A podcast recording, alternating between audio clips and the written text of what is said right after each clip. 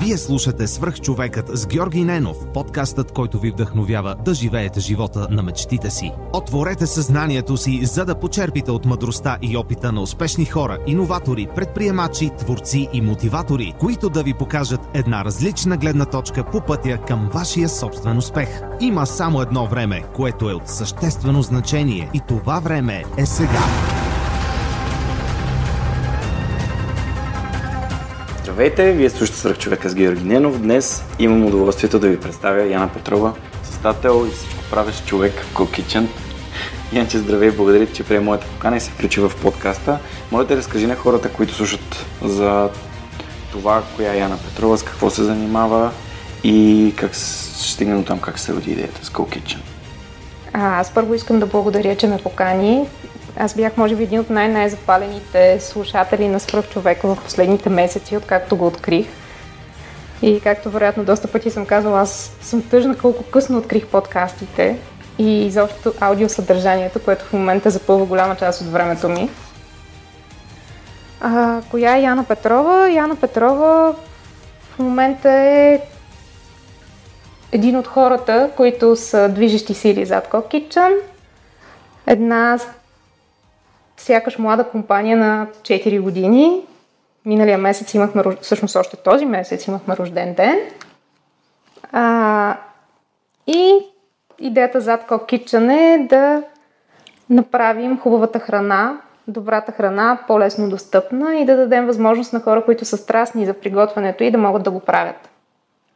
Не само вкъщи, а и за други хора. Създава се един паралел между Co-Kitchen и Co-Working Space. Има ли нещо общо? Ами, в съвсем първоначалния си вариант идеята за Cold Kitchen нямаше име. И когато разказах на една наша приятелка каква е концепцията, как аз има мечтая да има една професионално оборудвана кухня с всички разрешителни да работи като такава и в нея да могат да идват всякакви готвачи, гост-готвачи, тя възкликна, а, ми то е като coworking space, ама за готвачи. И всъщност по този простичък начин, без преди това да хрумне на никой от нас, роди името на Co Kitchen. Гори благодаря. И така, да, да Kitchen е място, което всъщност под, а, събира почитатели на добрата храна. И такива, които я готвят, и такива, които я хапват. Супер. Ако се върнем назад във времето, какво се... Не искам да разбера какво се е случило преди възникването на самата идея. Разкажи ми малко повече за себе си, за детството си, за ученическите години, студентството и как се озова а, като създател, основател на Cook Но първо да, да отидем назад. направим Добре, връщаме, връщаме се най-назад и сега се сещам за едни от най-прекрасните години, които съм прекарала в, на моето село. За съжаление вече нямаме къщи там. Но когато бяхме малки, едната ми прабаба живееше в едно село, което се намираше между Чирпан и Стара Загора. А, село Свобода, така в полето, изключително красиво. А, по детските ми спомени село. Последния път, в който отидох преди няколко години, ми се видя всъщност едно такова по-малко, по-обикновено, но в детските ми спомени това беше едно село с едни големи баири, едни огромни орехи, а, едни страхотни ниви, по които растяха неща и ние ходехме и си беряхме и ги събирахме. Едни поляни, по които ходихме на пикник с, а, с всички деца и всъщност в това село имаше много деца през лятото. И това са ни от най-щастливите лета, които сме прекарвали с брат ми там и с цялата банда. А, имаше един момент, в който се бяхме разпалили и ходихме до съседните села с колелета. Отново в бъдейки една банда от, може би, дестина човека, така най-близкия кръг. А, едно от другите най-хубави неща тогава беше пикниците. В един момент си създадохме традиция, когато всички деца сме там, събираме старите черги от, от къщите, от бабите. Бабите ни пълнят едни кутийки с храна, кутийки, чинийки, натоварваме ги, понеже това обикновено беше тежко, натоварваме ги на а, една количка. количка, да, селска количка и отиваме на пикник в или на някой баир. След като приключи храната, започваме да се увиваме като палачинки в чергите и да се търкаляме по баира. И така, но едно от най-важните неща всъщност за, за тези пикници беше, че всяко дете носеше нещо, което баба му е приготвила. И събирайки се там, ние слагахме цялата храна и си я споделяхме.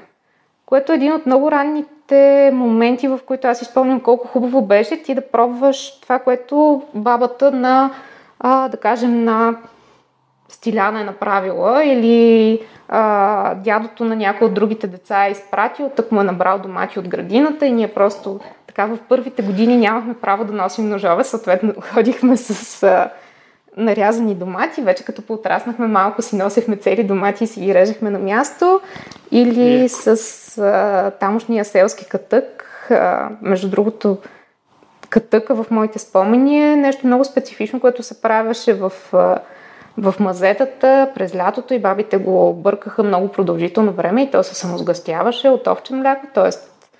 печените филийки с катък бяха някакво вълшебство, попарата с а, липов чай също беше нещо много ценно. Това може би са най-първите ми спомени за, за храната като нещо специално и нещо, което споделяш.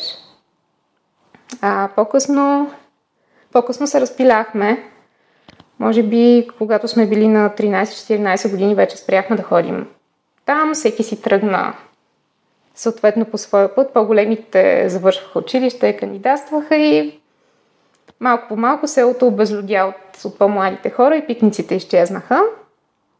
А, но някъде преди това, когато си бяхме в Пловдив, тъй като аз съм от Пловдив, когато си бяхме в Пловдив, си спомням, че ходейки на детска градина и в първите години на училище, ставах много по-рано от родителите ми през уикенда, защото страшно много исках да готвя. И за мен това беше времето, в което мога да се развихря и нещото, на което можех да се развихря, нали, беше едно така нареченото парти грилче или пекарниче, както му казваме ние, и първото нещо, което ми бяха показвали как да си правя, беше нещо като омлет в мини тавичка.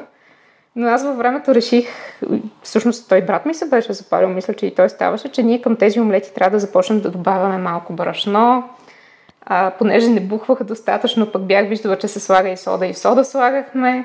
Дойде някакъв следващ момент, в който почнах да разбивам сметана, за да правя торти парти грила и така. И всъщност това беше следващото ниво на, а, на интерес.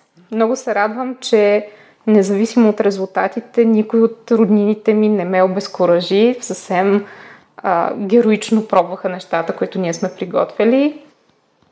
Те не винаги се получаваха. По-късно имаше други експерименти, вече с реално готвене и на въпросното село. Имаше случаи, в които дори кучето не искаше да, да хапва от нещата, които бях тествала. Първите опити бяха свързани с това, че а, за мен наистина ми доставяше страхотно удоволствие да взема подправка, сушена подправка или прясна подправка и стривайки ръце да я сложа в храната. И по някаква причина решавах да сложа от всички подправки. Това беше момента, в който майка ми ми обясни, че не е нужно да слагам от всички подправки, а просто няколко, които да подчертаят вкуса. И така. След това като тинейджър също си готвех доста. Тогава вече готвех вкъщи и за семейството ми.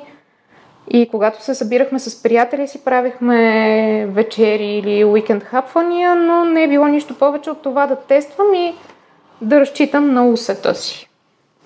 По-късно, идвайки в София, и заживявайки така относително сама с квартиранти, имах възможност повече да готвя. И малко по-късно, понеже учих журналистика в университета, това бяха така по-ранните години, в които се появяваха блоговете. Много хора започнаха да си правят блогове. На мен ми беше интересно и също това, което ми беше още по-интересно, беше как да създам съдържание, а, което да оптимизирам за търсачки. Много скучно изглежда, но а, няколко приятели ме убедиха, че всъщност така и така готвя, защо просто не пиша рецептите на това, което готвя. И така се роди, вече не помня коя година, преди доста години се роди блога Sweet Things, сладки неща и тази прабаба, която споменах от, от село, всъщност тя до голяма степен а, даде името, защото тя много често казваше, когато сипеше, независимо дали сипваше просто картофа на манджа или нещо друго, което беше сготвила на голямата печка с дърва, тя казваше да ти е сладко.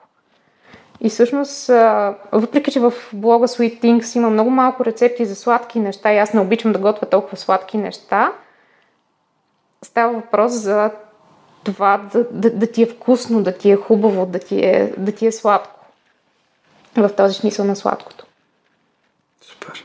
Ти си завършила журналистика в кой университет? Аз съм завършила журналистика в УНСС преди вече доста време. И имам още изпити, но ако реша, мога да завърша и политология в нов български. Окей, okay, добре. А не можах да ти проследя мисълта, защо от кулинарията запири да учи журналистика?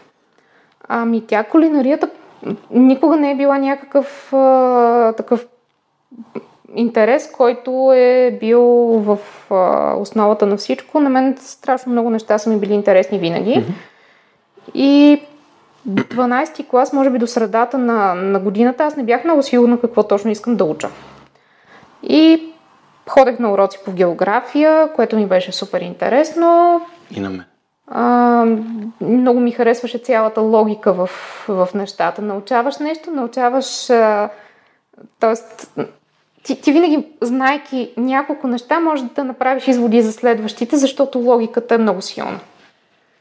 А, отделно, много, понеже имам силна визуална памет, а, ми беше страшно интересно да, да си представям нещата на карти в главата и, и понеже още не знаех дали ще кандидатствам международни економически отношения, а, имах някакъв интерес към скандинавистика, защото пък а, северните европейски държави винаги са ми били страшно интересни с тяхната митология, с, а, с начина на живот или поне това, което е стигало до нас като информация. А, една такава приятна сдържаност и едни страшно красиви места, сдържаност на хората и красиви места.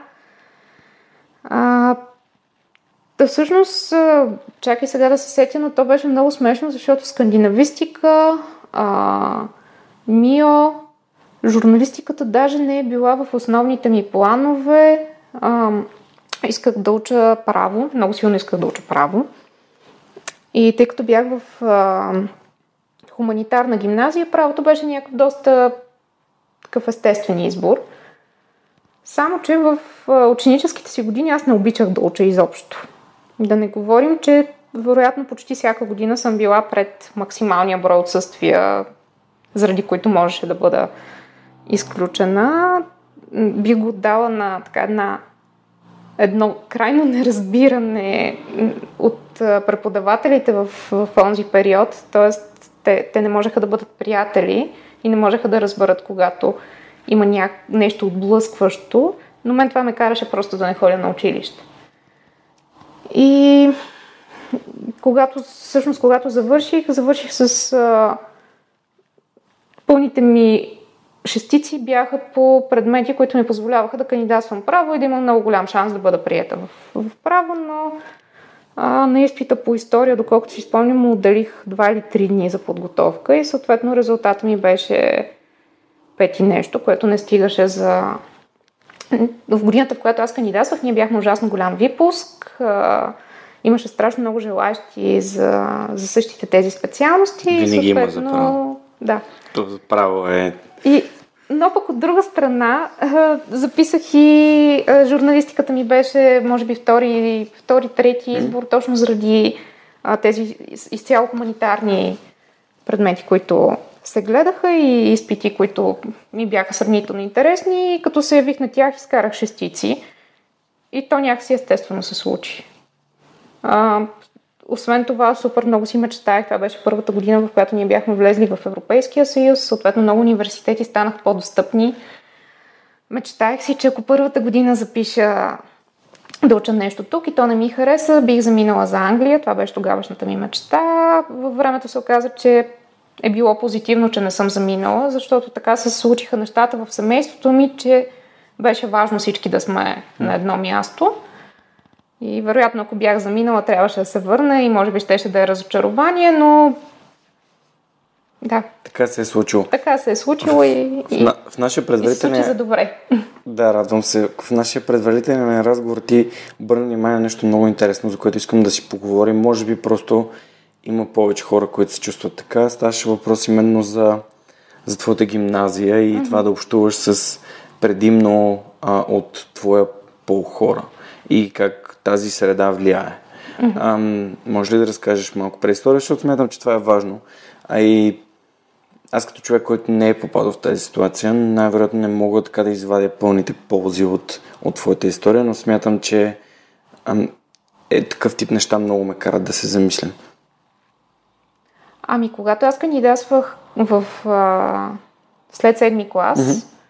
Да кажем, че след седми клас вече пубертета беше започнал така да, да, да ме блъска емоционално. Съответно, учението вече не беше от най-важните неща и от а, един пълен отличник в първите години, но абсолютно пълен отличник, а, така се бяха променили нещата. На изпитите след седми клас а, оценките ми по български бяха доста високи. Оценката, всъщност по български язик беше доста висока на изпита, обаче по математика не беше изобщо висока. И моята мечта беше да уча тогава в езикова гимназия. А, не толкова добрата оценка по математика и така, нива, отново всяка година, в която има голям випуск, нещата са доста по-различни от годините, в които е имало доста по-ниска ръждаемост, съответно випуска е мъничък. А, не ме приеха на първо класиране в езикова гимназия, на второ класиране щях да вляза в гимназия или в френска гимназия, или съответно в, както наричаме в Плодив, руската гимназия, с френски или италиански. Само, че, тъй като в а, моя род има една така много достолетна баба, която е а, бивш учител на много важни хора в английската гимназия и за нея английския винаги е бил най-важното нещо, което човек трябва да, да учи и да набляга на него. Това вероятно е бил единствения път, в който някой от родители и роднини се намеси в мое решение, но така мило бях посъветвана да не отивам да уча френски, италиански или някакъв друг език, ами а, на първо класиране съм прията в хуманитарна гимназия, нека да, да уча хуманитарна гимназия английски. И тъй като в хуманитарната гимназия баловете се формираха само от а, хуманитарните предмети, съответно математиката или не се гледаше, или може би се гледаше много малко за сметка на останалите предмети, всъщност се оказа, че а, аз бях в випуск, в който от 6 класа имаше 12 прияти момчета. И се оказа, че просто момчетата на изпитите след 7 клас генерално изкарват малко по-низки оценки по, по български литература от момичетата, което води съответно до този дисбаланс. И когато няма квоти, се получава такова нещо. И за мен това беше супер стресиращо, защото аз идвах от един прекрасен, прекрасен клас, в който ние бяхме много близки. Момичета, момчета, никога не е имал някакво разделение. Ние бяхме клас, който се задържа същия от първи до седми клас. И бъдейки толкова близък с а, част от приятелите ти, които а, в един момент остават или се разпределят по други училища и попадайки в среда, която е много неестествена, защото за мен това беше изкуствена среда, такава една. Ам, просто неестествена. Mm-hmm. А, се чувствах много недобре и защитната реакция беше първо да се правя на болна и да не ходя на училище, после наистина се разболя и да не ходя на училище. А, радвам се, че в, в годините всъщност а, успях да го балансирам това нещо и да, да се завърна повече. До последно предпочитах да не влизам в часовете по физика и химия, но то предполагам всеки има преподаватели, така, от които повече бяга и не винаги проблема е с ученика, за съжаление. Но попаднах и на едни разкошни а, преподаватели в тази гимназия и всъщност те бяха движещата сила на това да, да, да завърша и да имам интерес mm-hmm. да ходя с желание на училище. Та всъщност, ако а, може би следващия випуск, след като ние завършихме, вече а, квотите се появиха. Осъзна... Хората, кои... от които зависеше това нещо, взеха решение да, да го променят и това беше много добро решение. Три години по-късно влезе и брат ми в същата гимназия и съответно при тях нещата бяха много балансирани. Но а, тук вече въпросът е а, зависи дали ти гледаш от гледната точка на баланса или на това трябва ли да има квоти, които да са независими от оценките. Т.е. трябва ли хората да влизат само заради оценките си, да бъдат избирани само на база оценки или трябва да има втори критерий, по който... Мен повече ме интересува как се чувства един човек, който е обграден от а, общо взето един предимно женски клас. Ами, ако искам да съм груба и директна, бих казала, че не, просто е неестествено. Неестествено. А, всяко друго нещо, да, не би прозвучало мило, но то е неестествено. За мен беше неестествено.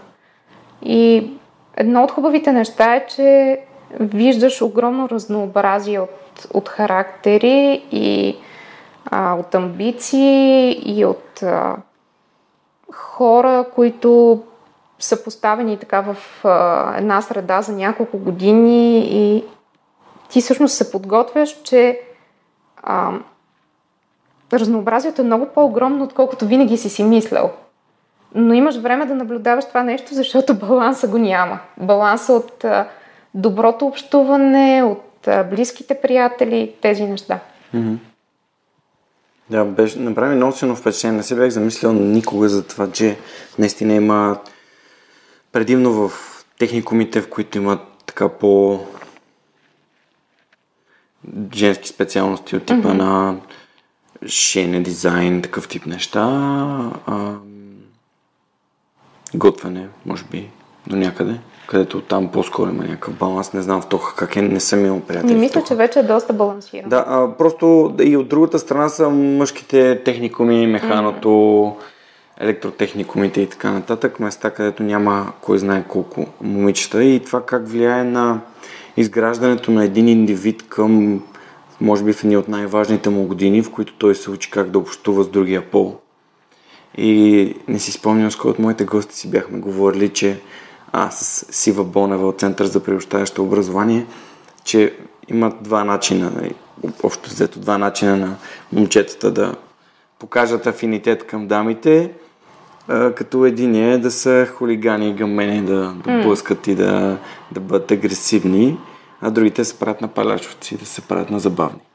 А, като просто ми беше интересно в един такъв женски клас а, ти ти потвърди, че а, просто изобилства от а, ли, клюки, интриги. Интриги, да, да, да. Един кокошарник се случва, пък в мъжките... Еми, аз не исках да го казвам, но... Да, еми няма как, трябва да кажем нещата си истинските имена, според да, мен. Е. Като това, разбира се, е нашето лично мнение и не е обвързано с а, факти за света. Просто това са някакви наблюдения и, и така, не можем да. От друга страна са наблюдения, които при мен с... аз вече говоря за тях от а, позицията на минали над 10 години. Да, да. Съответно, Яна, която тогава а, се чувстваше толкова не на място, а, може би сега би го разглеждала като интересен експеримент. Само, че въпросът е, че Яна тогава е била Яна тогава и тя е трябвало да се справя с това нещо, а на нея не й беше уютно. Хм. Добре, след което влезе да учи журналистика. Да, по този почти случайен И, и как се озова в Амстердам? А, това е доста прозаично, вероятно. А, исках да исках да уча магистратура и... Тоест това вече след като си завършила? Да. Okay. А, последната година, малко преди да завърша. Аз вече знаех, че искам да уча магистратура някъде извън България, но не беше решено къде точно и всъщност събирането с една ученическа любов може би зададе посоката. И така се озвах там. И това беше много интересно време. Между другото, това беше време, в което блога беше една от, едно от нещата, които ме в, в по-тежки моменти ме държаха много свързана с нещата, които искам да правя. А, това беше първото време, в което можех да отделя съзнателно внимание и, и не просто да пиша текст, който да бъде оптимизиран за търсачки, а да създавам неща, които с гордост снимам, с гордост а, показвам, да си измислям рецепти. Тоест това беше едно креативно време. А, до магистратурата не се стигна и връзката не проработи много и така се уж временно, защото на мен страшно много ми харесваше там, уж временно се озовах обратно тук. И то се оказа не е много временно. Това беше 2, края на 2012 година. Все още съм си тук. Супер. Тоест тази магистратура по политология ли е била? По какво е била? Още по-сладко ставам и всъщност, учейки журналистика и политология, mm-hmm. значи аз на много ранен етап осъзнах, че с журналистика не искам да се занимавам. Защо? Поне в България. Ми, а, може би едно от много разочароващите неща беше едно интервю за стаж в а, първи курс. А, и то беше в единствената медия тогава, в която аз бих искала да работя. А, медия, която следях с интерес, медия, от която се бях готвила за кандидат студентските си изпити по журналистика. И отивайки на интервюто там, а, дамите, които ме интервюираха, казаха, че няма свободна зала и затова ще ме интервюират на стълбите срещу редакцията. А, още си спомням, беше на 2 юни, значи е било около обяд, защото в един момент и сирените се включиха. се включиха, да. Говорихме си ние на стълбите и след това никога не получих отговор от тях. И вероятно може да си представиш за един супер идеалистичен човек, а, който нали си е казал, окей, ми приехаме журналистика, значи сега ще насоча енергията си в това нещо. Аз а, от малко печех някакви конкурси, свързани с писане, значи може би съм си дошла на мястото. И когато се случи това нещо и то се случи от, а, от компания, която ти смяташ за еталон за а, от една страна за журналистика и, да, и от втора страна за култура на компанията, изведнъж се почувствах страшно некомфортно. А, от друга страна, следейки какво се случва по медиите, вече имаше мои колеги, които се бяха разпределили по редакциите, изобщо не ми харесваше. Тоест, виждах как с няк... от една страна а, посредствени хора, от друга страна с нулеви усилия се създава нещо, което се нарича журналистика и не исках да бъда част от него. И някакси бях решила, че не искам да се занимавам с това нещо, обаче си казах сега пък това. Няма да ги губя тези години. Има интересни неща. И отново, от, погледнато от днес, аз знам, че това ми е дало много. Не искаш да кажем коя е? Не. Мисля, че няма смисъл. Добре. Според мен има смисъл. Ами, вероятно не са толкова много медиите в България, които са събуждали уважение в а, един малък студент. Аз си говорих с хора от медията след това, така че... Ми въпросът е, че просто нали, това показва конкретиката. Не, не държа, разбира се, но просто... Не, не, аз смятам, че... Мислех, че ако се притесняваш да кажеш... Не, изобщо не се притеснявам. Добре. Смятам, че а, да, това е едно нещо, което много силно ме, ме определя в, в последните години. Аз мятам, че ако нещо не се случи както ти искаш, първо трябва да го изкоментираш с хората, с които не се е случило. Така да. И чак тогава с други хора, които всъщност нямат отношение. И, от... и да не правиш предположения. И, и да не правиш предположения. Това са неща, които аз в годините много съм правила. А, изключително yes. много правила за общуване съм пристъпвала за коректно общуване. И сега просто съм решила, че всъщност ако говоря с някой, това трябва да са хората, от които това решение е зависело или от които зависи, защото те също може би са имали своите причини това да се случи. Обаче аз няма да ги разбера, ако си говоря с теб. Така да. Но ако споменат, те чуят и ме потърсят, би могло да се случи и въпреки това предпочитам, когато ги видя на побира, да кажа, хей, помниш ли как преди толкова много години ме интервюирахте на стълбите и ме питахте колко партии има в настоящия парламент, 8 бяха. И така. И не те потърсиха повече. И не ме потърсихте повече. Да, и не ме потърсихте повече. Да. А, но това, това също ми даде много важен друг урок, защото сега аз започвам да съм от страната на човека, който трябва да работи с други хора. Mm-hmm. И трябва да работи и с млади хора. И в момента знам, че не мога да си позволя аз да не дам на този човек, който идва с очаквания и с а, м- точно някакво очакване mm-hmm. и някакви надежди, да не му дам максимум информация, кой, който аз мога да дам. Независимо дали бихме продължили да работим заедно, независимо дали е а, конструктивна критика или просто обратна връзка за конкретна ситуация. Това беше урока на, на, на това интервю на стълбите.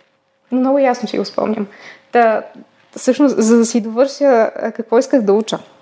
А, реших, че след като няма да ставам журналист, а, вероятно искам да се занимавам с научна работа. И какво по-интересно от това да дълбаеш в нещо, което много малко хора дълбаят в него. И реших, че политическата политологията винаги ми е била страшно интересна.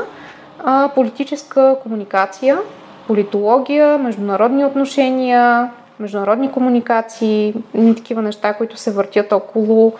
А, то, то е доста богато, като, като навлезеш в няколкото теми, но можеш да, да отидеш и към политически пиар. Всички тези неща си казах ми супер, не искам да се занимавам с тях, обаче искам да ги ресърчвам. Защото си представих, че за мен като човек, дето много обича да задълбава в нещата, би било страхотна работа аз да стоя в един университет и работата ми да бъде да задълбавам в нещата. И си казах, добре, значи сега записвам аз една втора специалност, за да мога да си я позволя тази втора специалност. А, трябваше да започна още една работа. Започнах и втора С работа. Какво се занимаваше в този момент? А, супер случайно започнах да работя като рекрутър, което нямах никаква идея какво е до момента, в който не отидох на интервю.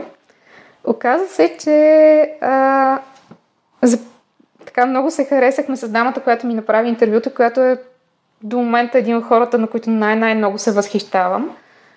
Заради търпението и заради това, че е била толкова прекрасен ментор и толкова много е повярвала в едно 19-20 годишно същество, много несигурно какво му се прави. Та, всъщност беше агенция за маркетингови проучвания, само че аз бях в, попаднах в отдела, който се занимаваше с организация на дълбочинни интервюта и фокус групи. И трябваше да намирам хора, които отговарят на определени критерии, за да ги каним да участват в фокус групите. И всъщност беше ужасно важно те наистина да отговарят на тези критерии, което аз началото не разбирах защо е толкова важно. Тъй като когато намериш, не знам дали е ставало въпрос и колко хора всъщност знаят как се провеждат фокус групи, но когато една компания реши да си направи фокус група, проучвайки нагласи на потребителите, на нея и трябват хора с много конкретни профили. И тези профили се дефинират, след което трябва да бъдат събрани, да кажем, 6-8 човека и те да се съберат, да генерират идеи, да обсъждат неща и ако, тъй като на тези хора им се заплаща заради времето, което те отделят, много често се появяват хора, които реално не отговарят на тези критерии, но, но се представят по, но се представят по този okay. начин. И когато те влязат в едно такова проучване, тъй като а, е, да, те успяват дискредитират резултата. Именно. А пък а, организацията на, на подобни а, на подобен тип проучвания всъщност е нещо много мащабно и много интересно. Но аз това го разбрах след като... Ох, а, след като в, в, в, във времето реших просто да правя повече и повече неща. Освен да намирам хората, на мен ми стана интересно да си говоря с клиентите поръчители. После ми стана интересно да оставам и да гледам самите фокус групи и да водя записките от тях. И водейки записките от фокус групите, аз успявах да улавям детайлите. И това беше момента, в който осъзнах, че всъщност маркетинга е нещо, което ми е адски интересно. А, тогава се занимах с маркетингови проучвания и в един момент а, дори ми бяха дали възможност а, за фокус групи, които са извън София, да, да, да организирам целите процеси, което за един сравнително млад и неопитен човек беше много, а, много беше хубаво да получиш такова доверие. И така, тогава се занимавах с това нещо. Реших да взимам и още и още ангажименти и двата университета, в които трябваше да взимам стипендия, за да мога да си плащам таксата за втория университет, който беше частен, защото в България не можеш да учиш в два държавни университета едновременно. И тогава ми беше първия бърнаут на втората година, в която го правих. И аз всъщност тогава взех си изпити. Какво се случи? Ми нищо в един момент просто исках само да стоя и да блея. Не гледаш в една точка. Да, нищо не можех да правя, нищо не исках да правя. Беше страшно Просто и така се появи. И тогава съзнах, че може би малко съм прекалила с това, че дните ми бяха от, от 6 часа до 10 вечерта бяха разпределени. От тях нямаше мърдане в плановете. И може би всъщност това, което най-много ме беше изтощило, беше невъзможността да разместя нещата. Защото аз съм много свободолюбив човек. Но ако исках нещата да се случат както трябва, нямах право да нещо да не го правя по, по плана, който имах, което много често беше свързано с а, един университет беше в студентски град, другия беше в Овча купел. Аз в маршрутката работих с един мини лаптоп и служебен телефон. Това беше момента, в който за да мога да си върша а, задачите и дистанционно, успях да пренеса целият офис, който беше, то беше съвсем близко тук на Попа, а, целият офис, който беше физически офис, аз реших да го прехвърля в а, Google групи. Нещо, което тогава беше супер непопулярно. И освен, че на мен това ми даде възможност да работя по този начин, всъщност даде възможност и на още много хора като мен, които примерно имаха деца, да си работят от вкъщи. И това много помогна на цялостния процес на работата. Но в един момент просто започнах да правя грешки, започнах да, да не се чувствам изобщо окей okay, и така. И какво си взел от първия бърнаут? Ами, че не може всичко. И това е... Не може всичко. Добре, как, как се възстанови? Какво стана? Почина си? Починах си... Ходила докато... ли си да, не да съм се консултираш не, някого? Не, не. Аз по-късно разбрах всъщност какво ми се е случило. Аз си мислех просто, че е някаква огромна умора. И то разликата от умората беше, че почиваш си, почиваш си, ама то не се променя в, в продължително време. И така. И всъщност идеята ми да запиша политологията беше свързана с това, че аз исках да задълбая в а, комуникации, свързани с а, политически комуникации. Тъй като щях да питам кой би се занимавал с политически пиар. Никой не иска да се цапа ръцете тук. Ами тук да. Но на този етап аз даже не смятах да оставам и тук, май. Да. Не знам. Вероятно е било доста объркано всичко, да. И, и в моята глава беше за това, като заминах за Хамбург, си казах, внимай, какво си пожелаваш. Mm-hmm. Що е възможно да се случи. Не, аз сега съм убедена, че всичко е възможно да, да, да. се случи. Тогава много се радвам, че, че се върнах. Оказва се всъщност, че ако искам да уча това, което исках да уча mm. в, в Холандия, трябваше да завърша още... Наистина ми се губи дали беше половина или една година, защото те всъщност с моята диплома от университета не я не приемаха за равна на техните дипломи. И yeah. това беше момента, в който така сравнително се демотивирах. Връщайки се в България, всъщност започнах да правя много смислени неща и съм страшно благодарна, защото а, малко преди да се върна тук аз бях в една безтегловност. А, ужасно много ми харесваше място, на което живея. Исках да остана там, исках да се установя там, но по, когато плановете за магистратурата пропаднаха, трябваше всичко да се пренареди. И всъщност а, наивните очаквания, че ти можеш просто да заживееш с един човек и всичко е прекрасно, не винаги се случват, но когато ти си далеч от от всички свои близки хора е малко по-трудно просто да си хванеш нещата и да се изнесеш. Особено ако си уверен, че ти си отговорен за всичко, което ти се случва и трябва да го поправиш. А, така че много се радвам, че всъщност един много-много добър приятел в този момент а, каза, виж, сега тук правим една интересна конференция, организирай си командировка по същото време, нека да направим на тази конференция лекция за депресията. Това беше тема, която ние много бяхме обсъждали с него преди това, не защото съм страдала от депресия или изобщо до този момент не съм имала притеснения, усещания и така нататък. А, тема, която смятахме, че е много наболяла в нашата общност и сред нашите приятели го наблюдавахме при твърде много хора. И това беше причината да, да, искаме, да, го, да искаме да направим подобна лекция mm-hmm. и то на техническа конференция, на която това беше абсолютно табу, не, не се правиха подобни лекции.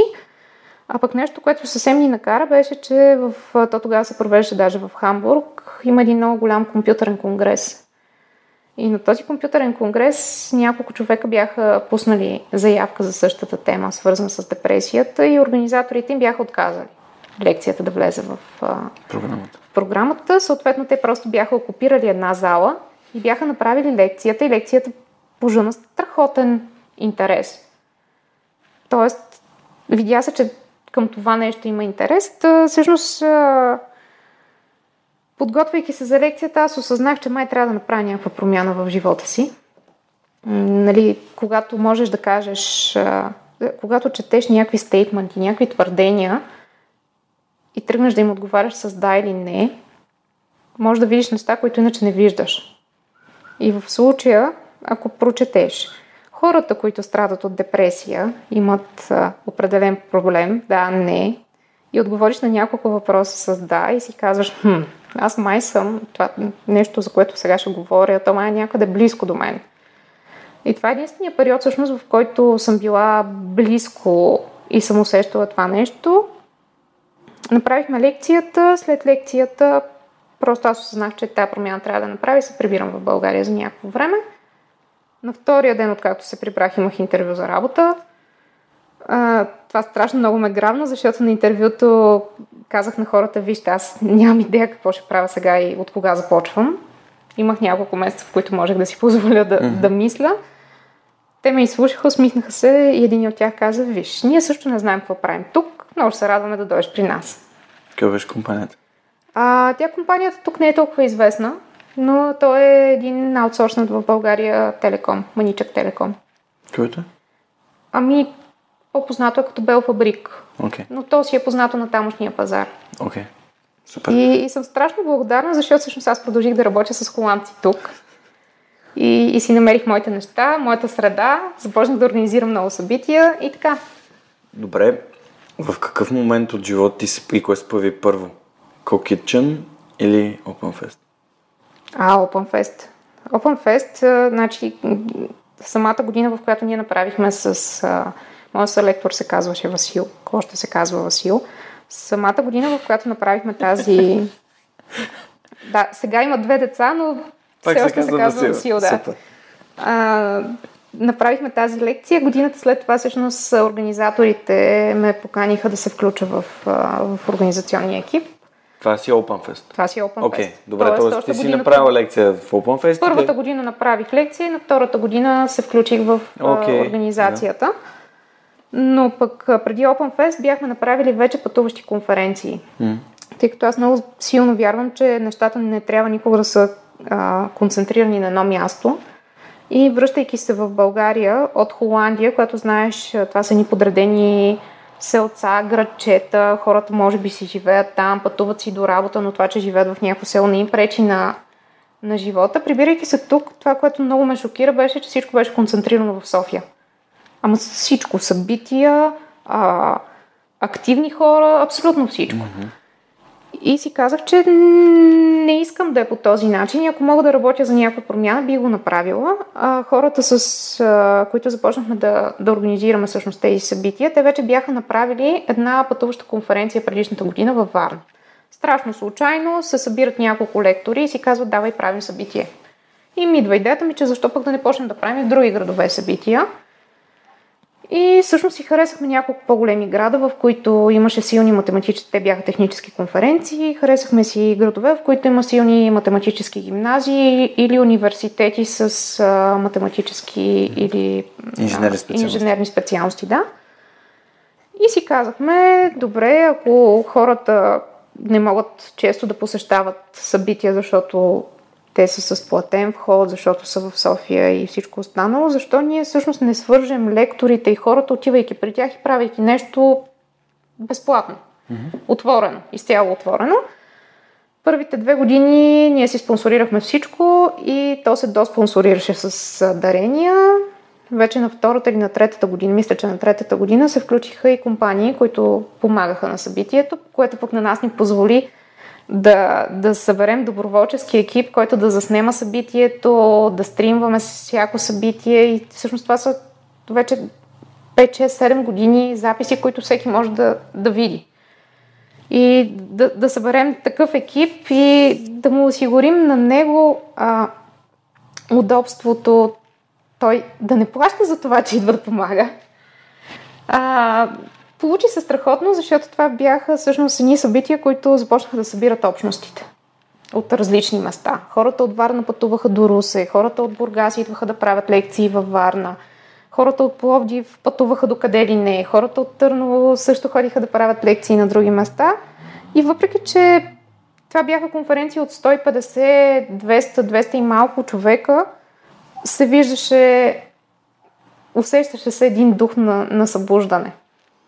А пък а, след тях вече дойде и Open Fest. И когато ме поканиха да се включа в Open Fest, аз казах, че това бих се включила, но всъщност това, което искам да направя е а, нещата да, да започнат малко по малко да се променят към отваряне на това събитие за повече хора.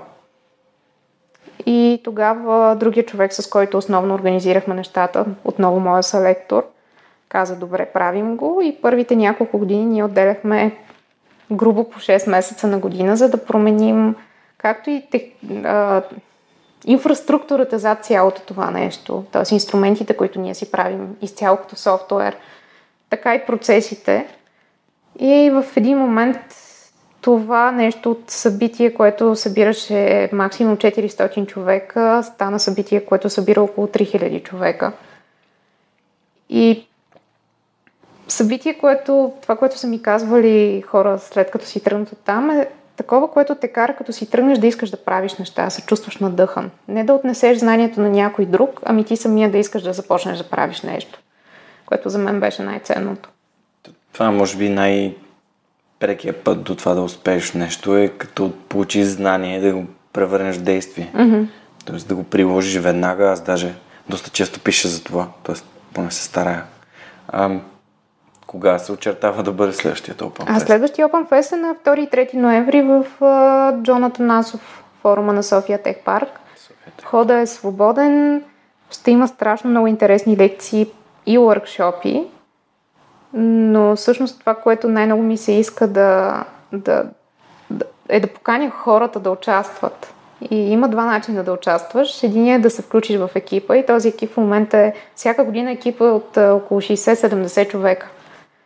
А, имаме страшно много отделни мънички екипи в целия екип и човек с спрямо интереса си или спрямо това, което иска да научи, може да се включи там.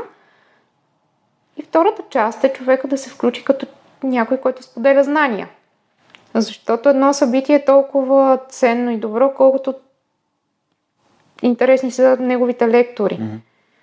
И в момента, може би, един от по-големите ни проблеми е как ние да накараме хората да не се страхуват от това да споделят.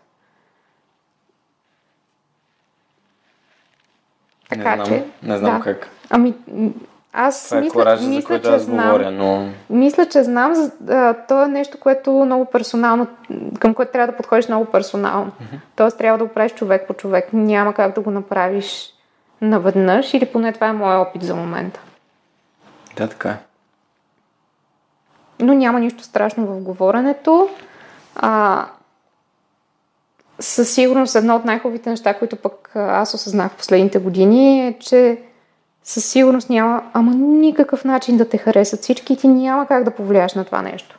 Тоест това какво правят, какво говорят някакви хора за теб или какво си мислят някакви хора за теб, няма...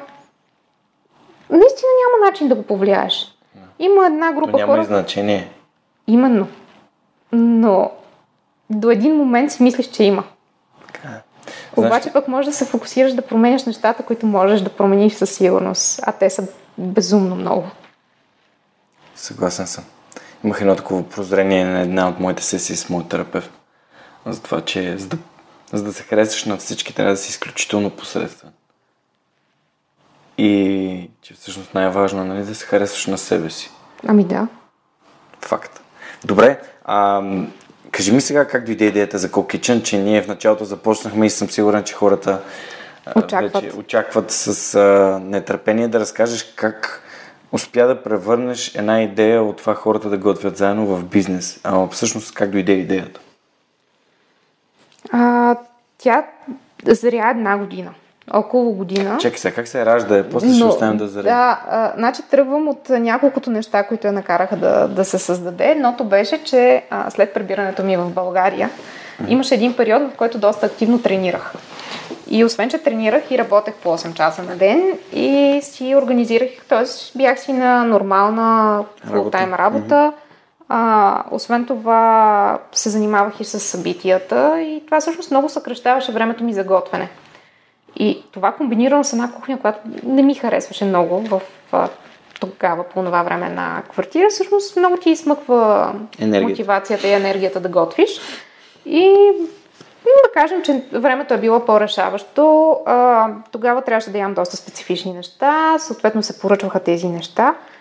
И имаше един супер фрапиращ случай, в който от някакъв доста хубав ресторант Джоана беше такъв тръгнал да се вмирисва Джоан, обаче те бяха го накиснали в оцет. Не за да го а, умекотят, ами знаеш, оцета се ползва за да неутрализираш миризми, но той въпреки това си миришеше.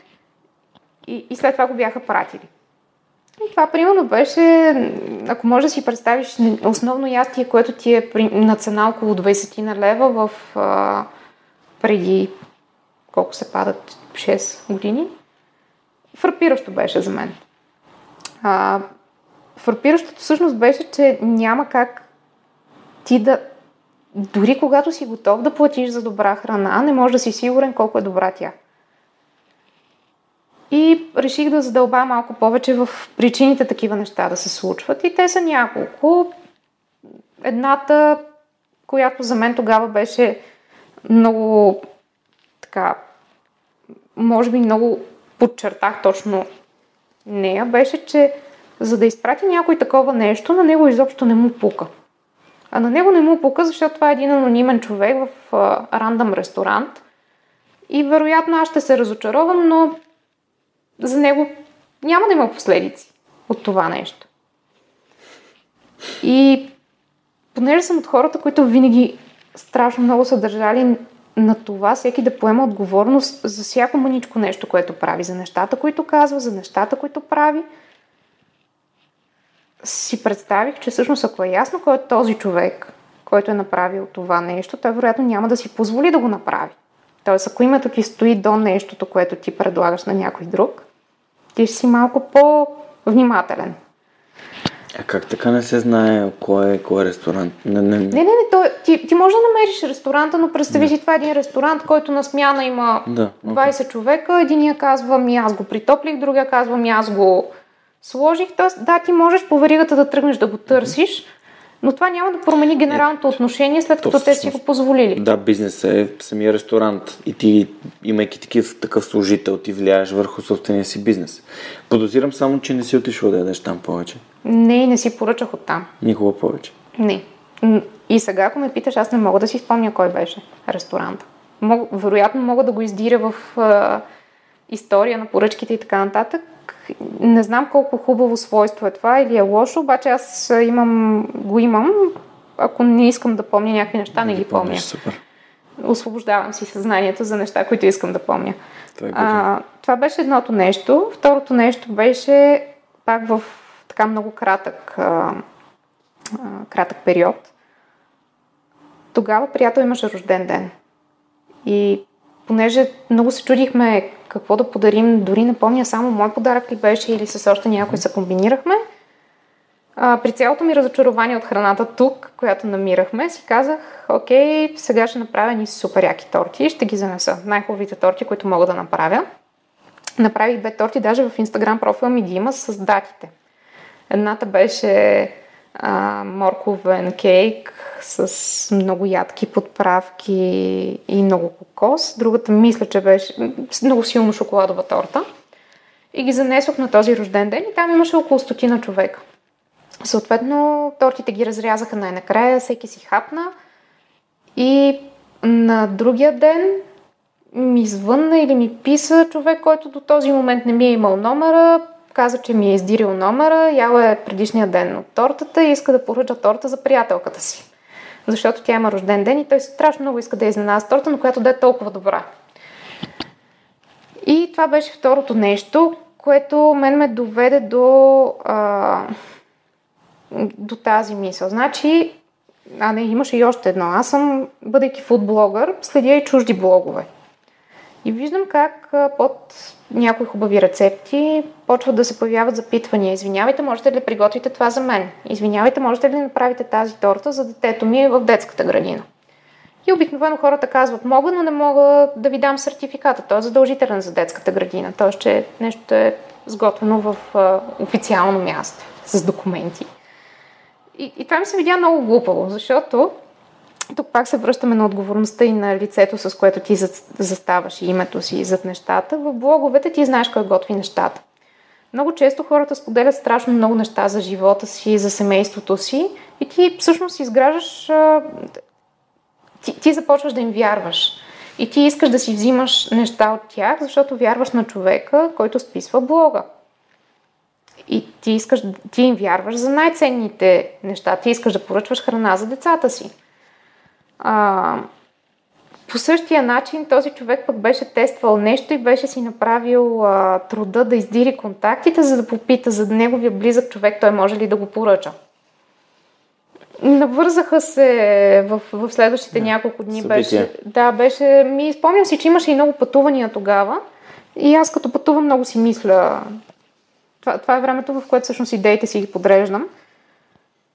И си казах, добре сега, значи ние от една страна имаме един много такъв увреден сектор тук в България, в който от една страна продуктите не са хубави, не можеш да ги проследиш, от втора страна ми, те сигурно и хората, за да готвят такива неща, не са супер мотивирани да го правят. Не са мотивирани колкото хората в блоговете, които го правят за семействата си или за близки хора. Те защото обичат защо биха били толкова демотивирани? Задълбах малко в проблемите в сектора. И те са... Наистина условията за работа в този сектор не са добри. И ако ти продължиш години, години наред да си там, ти можеш и да живееш в един момент с една постоянна физическа болка. И ако ти живееш с тази постоянна физическа болка и чакаш да ти платят надницата в края на деня, каква би била твоята мотивация, освен просто да стоиш там? Те, комплексно е. Не можем да кажем, ми хората не стават и затова манджата им не става. А, не можем да кажем, ми собствениците на заведения или управителите са им го задали като условие. Наистина е много комплексно. Но ако трябва да съчетаеш няколко неща, за да работи модела, всъщност ти трябва да имаш модел, който е оптимизиран достатъчно, за да може хората да, да бъдат честно заплатени модел, който им дава свобода и време, за да не се налагат те по 12, 15, 18 часа да стоят на крак. И модел, който им позволява да ползват продукти, които наистина са добри. И по този начин се оформи малко по малко главата ми, в главата ми, че трябва да има една кухня, която има всички разрешителни, защото ако няма, да, всеки може да си готви вкъщи, но скела е много мъничък. Ти можеш да, да се разраснеш мъничко, то не е удобно, не можеш да носиш на официални събития, което пак те ограничава доста. А, че трябва да е професионална кухня, че трябва да бъде оборудвана, че трябва да събира хора, които са наистина страстни към това нещо, че не е задължително да са професионалисти, защото хората, които са наистина много добри и които аз следя, огромната част от тях са, са съвсем различна професия и в един момент са решили да се пренасочат към страстта си. И да се събират такива хора. Те нямаше как а, да, да работят постоянно. Тоест трябваше да си има и кор екип, който е а, в кухнята и трябваше да има и константен приток на поръчки. И нещото, което забелязах тогава като нужда, беше, че всъщност а, а, ако ти можеш да си изготвиш за вечеря или можеш да си поръчаш лесно за вкъщи от някъде, а, едно от трудните неща е обяда. Защото ако ти не убедиш всичките ти колеги да си поръчате от едно и също място е сложно, защото ако си в по-далечен район имаш само квартални кръчми, те ти омръзват, те отново с, с много често с съмнително Лесно качество. приготвяеми храни, така да, Да, кажем. именно. И направихме един анализ всъщност колко огромна част от а, офис площите не са в центъра, ами са така разпръснати. И решихме, че ние искаме всъщност това да бъде а, основния, нещото, което всеки ден се случва. Нали, изграждайки един бизнес, в който ти трябва да, да вкараш няколко процеса, трябва да има винаги едно нещо, което му е а, част от скелета. И в случая нашата част от скелета беше обяда, който се случва всеки делничен ден, доставя се до, до конкретни офиси, т.е. това са офиси, с които ние вече сме си говорили, в които няколко човека са се събрали, поръчват си наведнъж и ние наведнъж им носим храната. По този начин а, те си делят сумата за доставката, по този начин получават храната си наведнъж, ядат заедно И е качествено. и е качествено. Супер. Защото поръчвайки си, те прочитат от една страна кой е правил нещо, от втора страна какво е вложено в него. Добре. Всеки ли, който има офис в София, може да си поръча от вас кетеринг за обяд? А всеки може да си А, поръча. кетеринг и всъщност и обедно меню. Да, абсолютно всеки човек може да си поръча. Супер. Просто трябва да ни пише. Защото ако се влезе и види едни хубави, в делничен ден, влиза в сайта и вижда едни хубави снимки на неща а, и иска да си поръча, а, вероятно, ако не сме доставили до неговия офис, неговия офис а, го няма в списъка ни от офиси, до които доставяме.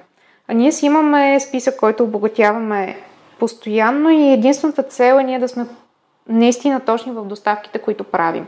Тоест, ако ние знаем, че максимум офиси, до които ще доставим днес е 10, за нас е много лесно предвидимо да групираме тези офиси и всеки да си получи храната в а, точния час, а, без закъснения и без проблеми по доставката, но ако в даден ден завали сняг и, и ние имахме опцията да си поръчат едновременно 200 офиса, ние нямаше да можем да гарантираме това. Всъщност единственото осложняващо нещо е просто човека да ни се обади и да каже здравейте, искаме да има храна и искаме да си имаме хъб за доставки.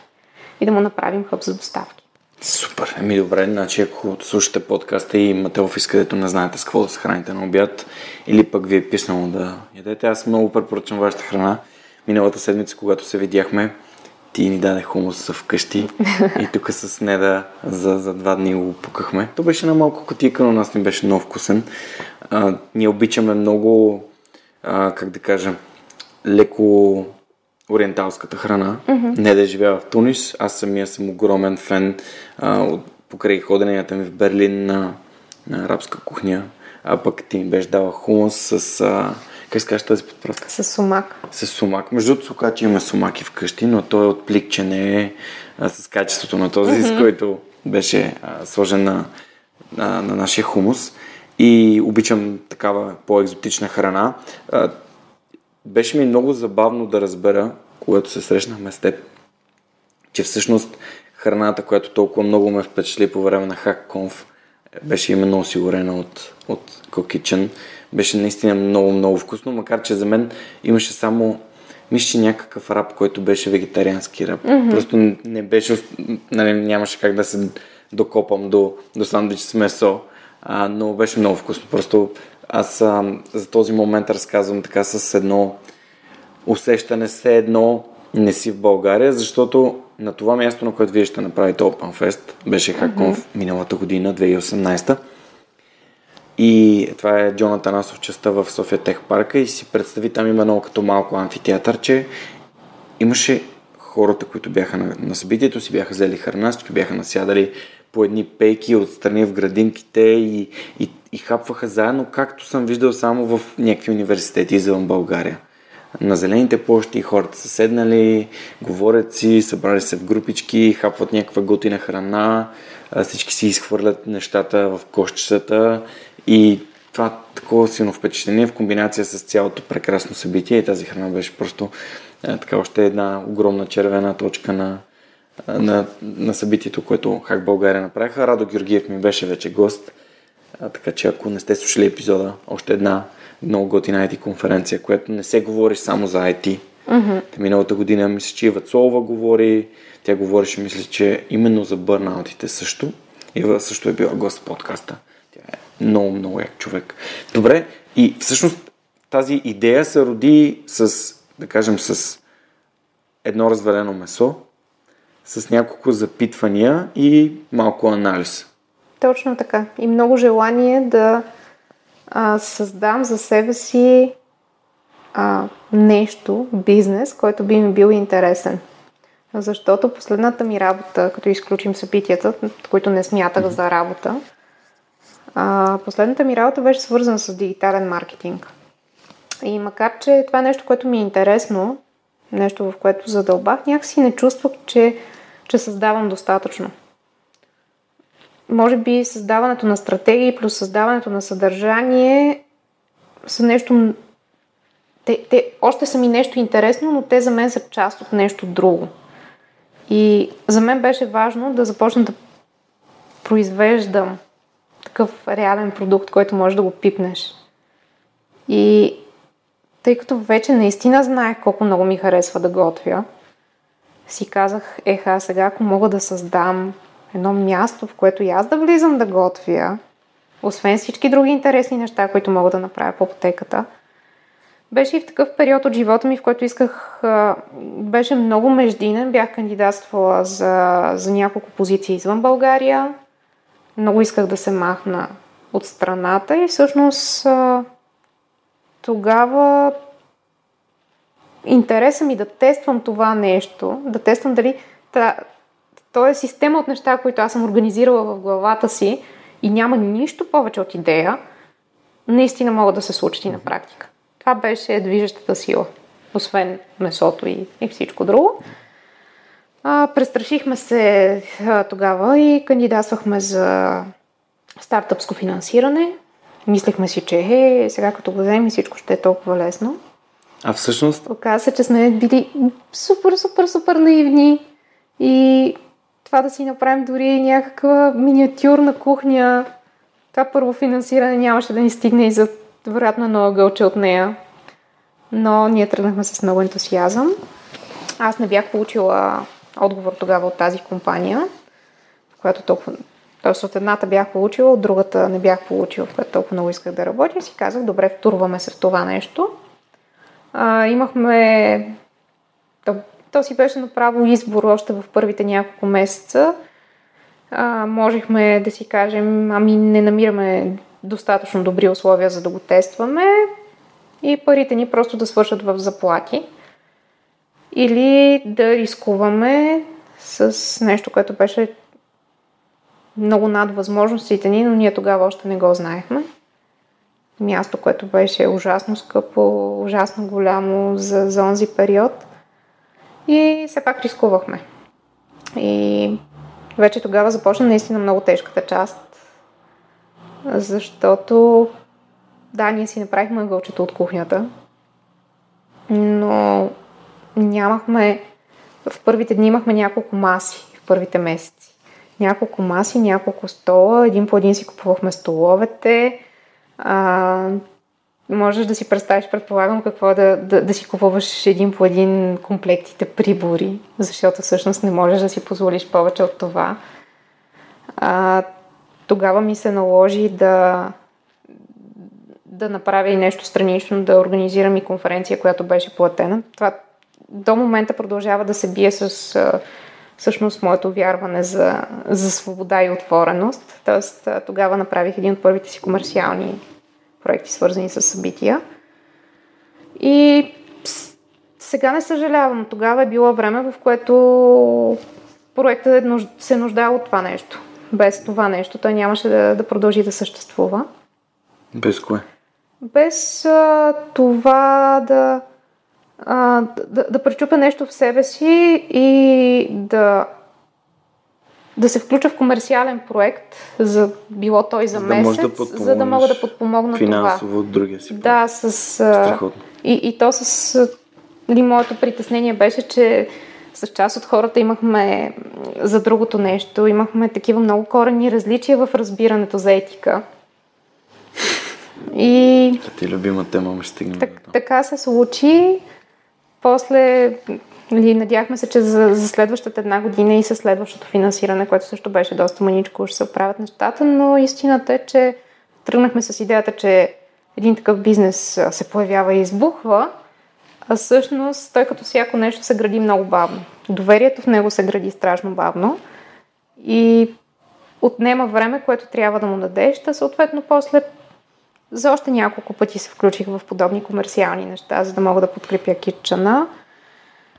А, после, всъщност, през цялото останало време, аз и семейството ми сме хората, които сме го подкрепили, за да може да оцелее. И на моменти това е било свързано с много лишения, които някакси си мислиш, че когато си станал на 28-29 години, не би ти се налагало да търпиш, защото си извървял, направил си всички стъпки по пътя както трябва. Но всъщност много се радвам, че, че ми се е случило това нещо, защото много промени отношението ми и към парите, и към хората, които трябва да задържиш в живота си. Станах много по-крайна в това отношение и се радвам, въпреки че не обичам крайностите по принцип. А, и в това на колко стрес е способен да издържи един човек.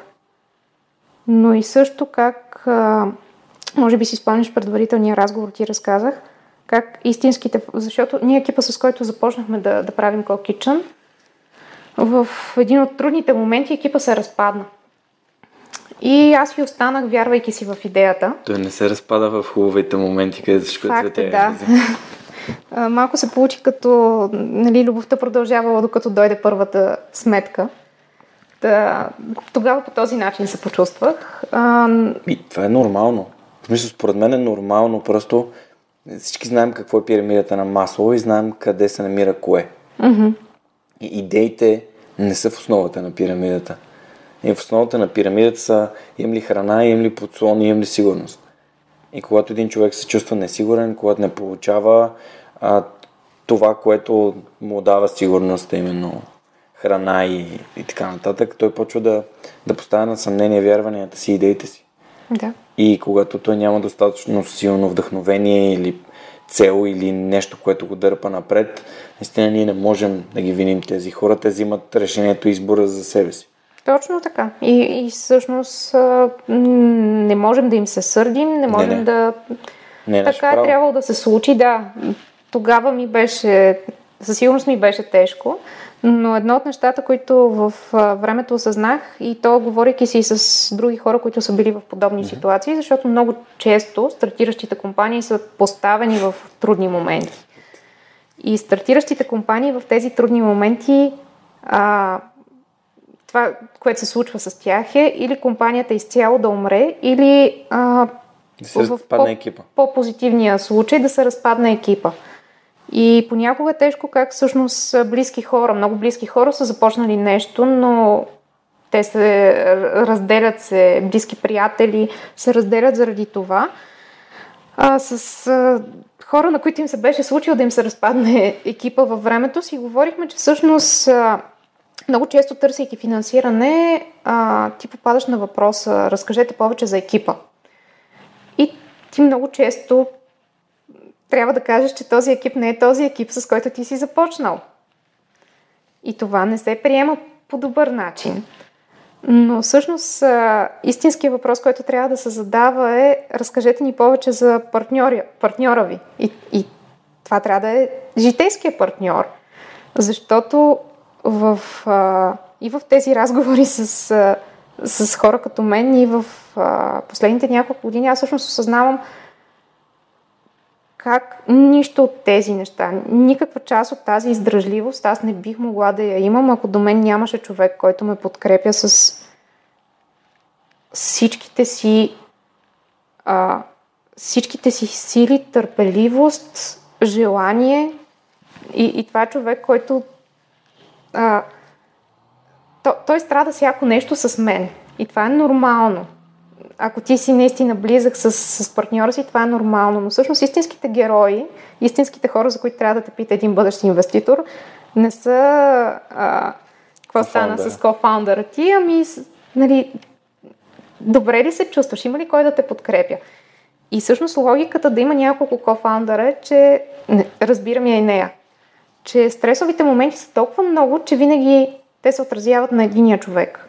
И ако им, в такъв момент е много важно втори човек да го покрие. И ако всъщност имаш само един човек и няма кой да го покрие, това е много рисково за компанията.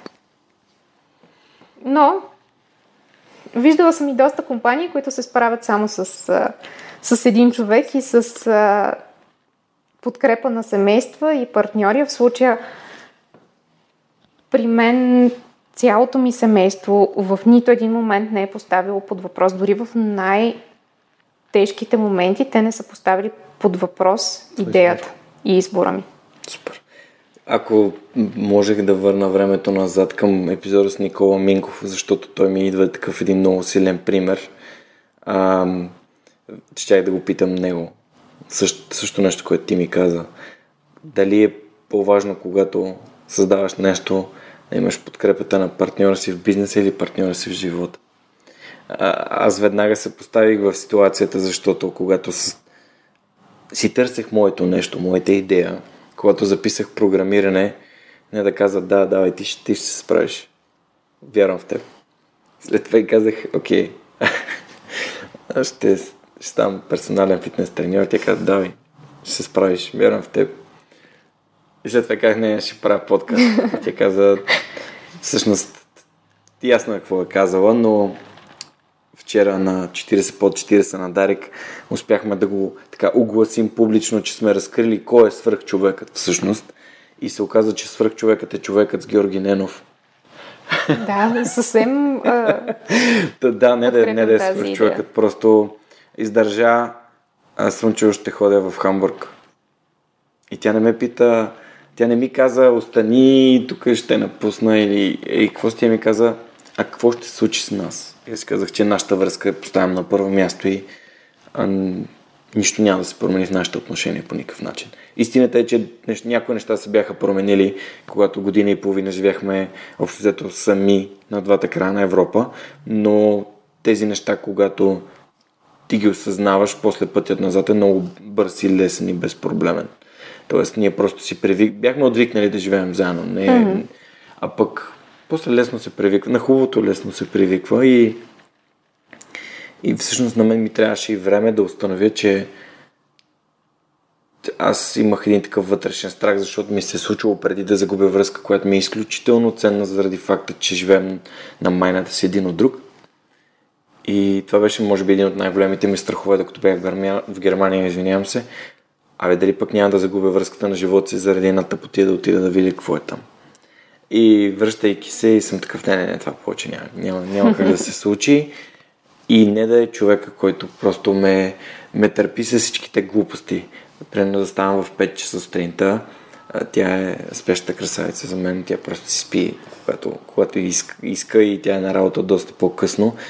И ме, нали, когато аз вечер си легна рано, тя не остава тук да си чете книги, да си прави, да си гледа сериали ми. И тя си ляга също, чете си книга, но аз откъртвам рано-рано просто, за да мога да стана в 5, но без нейната подкрепа подкаста нямаше да има толкова много съдържание. Без нейната подкрепа и съвети аз нямаше да бъда водещия, който съм в момента. Нямаше да говоря по начина, по който говоря. Нямаше да осъзнавам колко е важно да се погрижа за себе си за моята си ментална ситуация. А, нямаше да разбера колко е важно а, да имаш терапевт, с който можеш да говориш открито на всички теми, който ти помогне да потърсиш себе си и то по професионален и компетентен начин. А, това отключи любовта ми, интереса ми към маркетинга. Нямаше да разбера колко е важно да знаеш, че не е нужно да е трудно, за да се случва.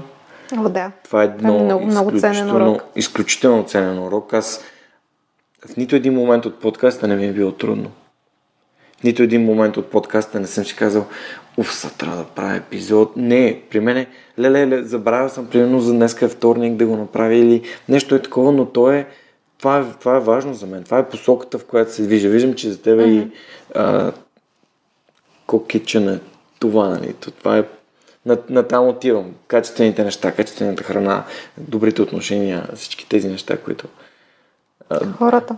Хор, хората са не исках да го казвам там за ресторанта, когато говорихме за мирисаното месо, но наскоро се срещнах с а, Георги Ангел Капто Бар. Mm-hmm.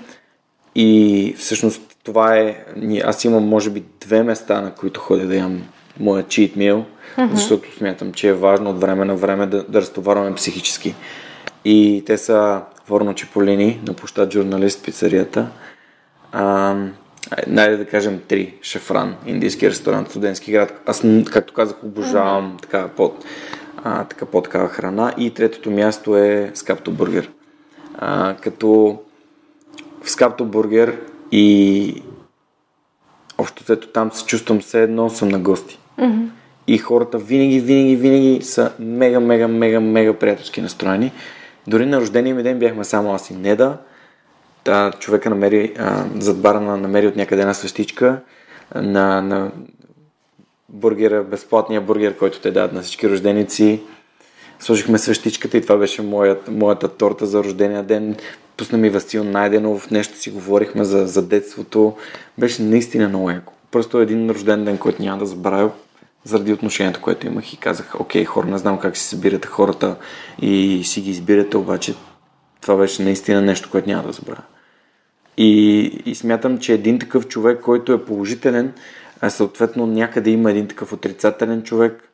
А, ние имаме такива примери в София на места, където сме отишли, сме били просто брутално разочаровани от чисто човешкото обслужване. Mm-hmm. И не бихме се върнали там. Просто защото а, този човек, който дава твоята услуга, който е лицето ти пред бизнеса, customer сервиса, това е човекът, който остава това киселото или сладкото, нали, в киселия и сладкия вкус, привкус в устата на, на потребителят. Mm-hmm. И после е много по-лесно да се извика а, това, това, това усещане, когато следващия път имаш досък с тази компания. Да, със сигурност а, това е от, от важните неща. За жалост са трудно а, е, регулируемите неща, нека така го кажа.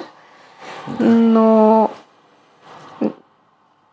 този много добър приятел, който вече няколко пъти споменавам, с него имаме много лесен начин за когато трябва да намерим нов човек, с който да работим или имаме запитване за партньорство.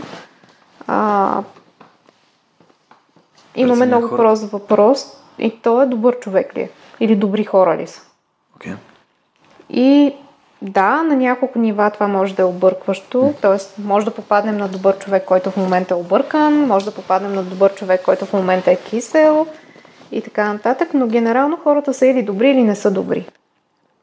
И в контекста Тук... на, на, на характер, не е дали да, да, да, като качество. Да. Добър човек ли е? Да. Дали носи добрина в себе Носи ли добрина или би ти направил поразия? И ако тръгнеш по този много обикновен начин да, даже ако се замислиш за едно дете, би било много лесно да прецени този е добър човек или този не е добър човек. За моето куче е много лесно да преценя. а, свързано е с а, начина по който един човек би се отнесъл към други хора. Такъв този... тип въпроси ли задавате, за да разберете дали е добър човек? Не, ние просто взаимно се питаме, този добър човек ли е и ако ти се сетиш за ситуация, в който той така се отнесъл негативно към нещо, лошо към нещо, точно лошо, лошотия, много прости термини са, обаче ако... Аз имам един много, много любим пример и това е малко оф топик, обаче за мен беше много събуждащо изживяване. А, 2013 година протестите, разходките по паветата, усещането за близост, приятелите, с които се засичаш там, събират ви личните карти сутрин, чакаш, качват те в някаква кола и не знаеш, можеш ли да отидеш на работа, защото някой е наредил да се задържат всички, които са пред парламента, парламента с огражденията. Вероятно, или това е бил период, в който не си бил тук. Е, еже, ежедневните походи. Да, те бяха една година. Да, почти една година. И тогава имаше, може би помниш, но имаше някакви моменти, в които имаше някакви ескалации, много грозни ескалации. И когато ти си вътре в, в това нещо, за теб е нормално, че тази вечер някой те е праснал с паве, примерно. Аз не го почувствах, болеше ме кръка, но не го почувствах като, боже, какво става. Ти си там всяка вечер и всеки ден нещо се случва. Ти се храниш от, от енергията на обществото, на, на групата, на Да, на и, позицията. и имаш крайна цел. А, една вечер на някой са му дръпнали колелото, на друга вечер някой, друга вечер някой са го арестували. Да, това не са неща, които ти би приел. Обаче ситуацията е такава близ, близ, близка до кризисна ситуация. Едно нещо продължава да се случва, едни безумни неща, други се случват и няма развитие. И супер случайно, тъй като не гледам телевизия, супер случайно ми попадна, някой беше споделил изрязано клипче от а, тогава се провежда, е имало VIP Brother, в който на хората в къщата, дори не мога да ти кажа кои са хората, защото това То нямаше няма значение. значение. На хората от къщата им казват, съберете се, спомняте ли си, че когато влязохте, навън има, започнаха протести. А, мисля, че дори в единия ми блог го има клипчето. Те казват, да, спомняме си. Те казват, добре, сега ние ще ви четем твърдения, ще ви показваме кадри, вие трябва да отговаряте с да и не. Дали това е истина или не е истина. И започват да им четат факти. Верни или неверни. И част от тези факти са на 40-я ден, цитирам по памет, наистина може да е нещо съвсем различно, на 40-я ден се стигна до ескалации и полицията задържа еди колко си човека, а, имаше проявено насилие срещу мирни граждани, имаше пребити студенти, имаше хора оцелени с павета и от, им показват кадри. И те трябва да кажат истина или не истина. И тези хора стоят и слушат всичките тези неща, виждат кадрите и от очите им текат сълзи. Това е нещо абсолютно не... А, знаеш, това е реакция, която те не контролират. Супер емоционална е. Те казват, не, не, това е абсурд, това не може да се случва в България. Не, не. И на повечето неща казват, не е истина. Обаче, когато поставиш фактите и питаш да или не, всъщност виждаш вече фактите реално. Тоест, осъзнаваш, че не, не е нормално някой да хвърля паве по теб, докато ти си в центъра на града. Не, не е нормално бял автобус да се врязва в тълпа от хора. Не, не е нормално депутати да се крият и да излезат по задни входове, изходи и така нататък. Но ние, бъдейки в това нещо, бяхме привикнали, че то се случва. И аз осъзнах колко е ненормално и колко е знаеш израза за портокала с часовниковия механизъм. Нали? Той се използва за нещо, което е супер о, не окей. Много безумно такова. То не е не окей, ами е безумно. А, и като гледах това клипче, в което хората не можеха да повярват и нещата бяха наричани с точното им име, осъзнах колко е абсурдно това, което ни се случва. Та, нали, когато поставиш ситуацията с да, не, доста лесно можеш да... Не винаги е толкова лесно. Аз съм против черното и бялото в... Съгласен съм. Но има много ситуации, в които всъщност е доста лесно. Не всички, но доста в които е. Добре и... да, Ето сега дори забравих откъде тръгнах, но беше важно. не, не, наистина беше важно. Ми, говорихме си за, за кокетчане и за, за хората. За как избирате хората. Как избираме хората? Ми избираме добри хора. За мен е страшно важно да са любопитни хора. Имахме един момент, в който И кажи за управителя. управителя Да, там, където ви е изчезва охрана или... а, имахме ситуация, ама то не беше управител, беше просто една така ситуация с а, част Служител. от екипа. Да. А, окей. Един служител и няколко други, които са знали, които са решили, че са изключително умни в нещата, които правят и те не могат да бъдат забелязани.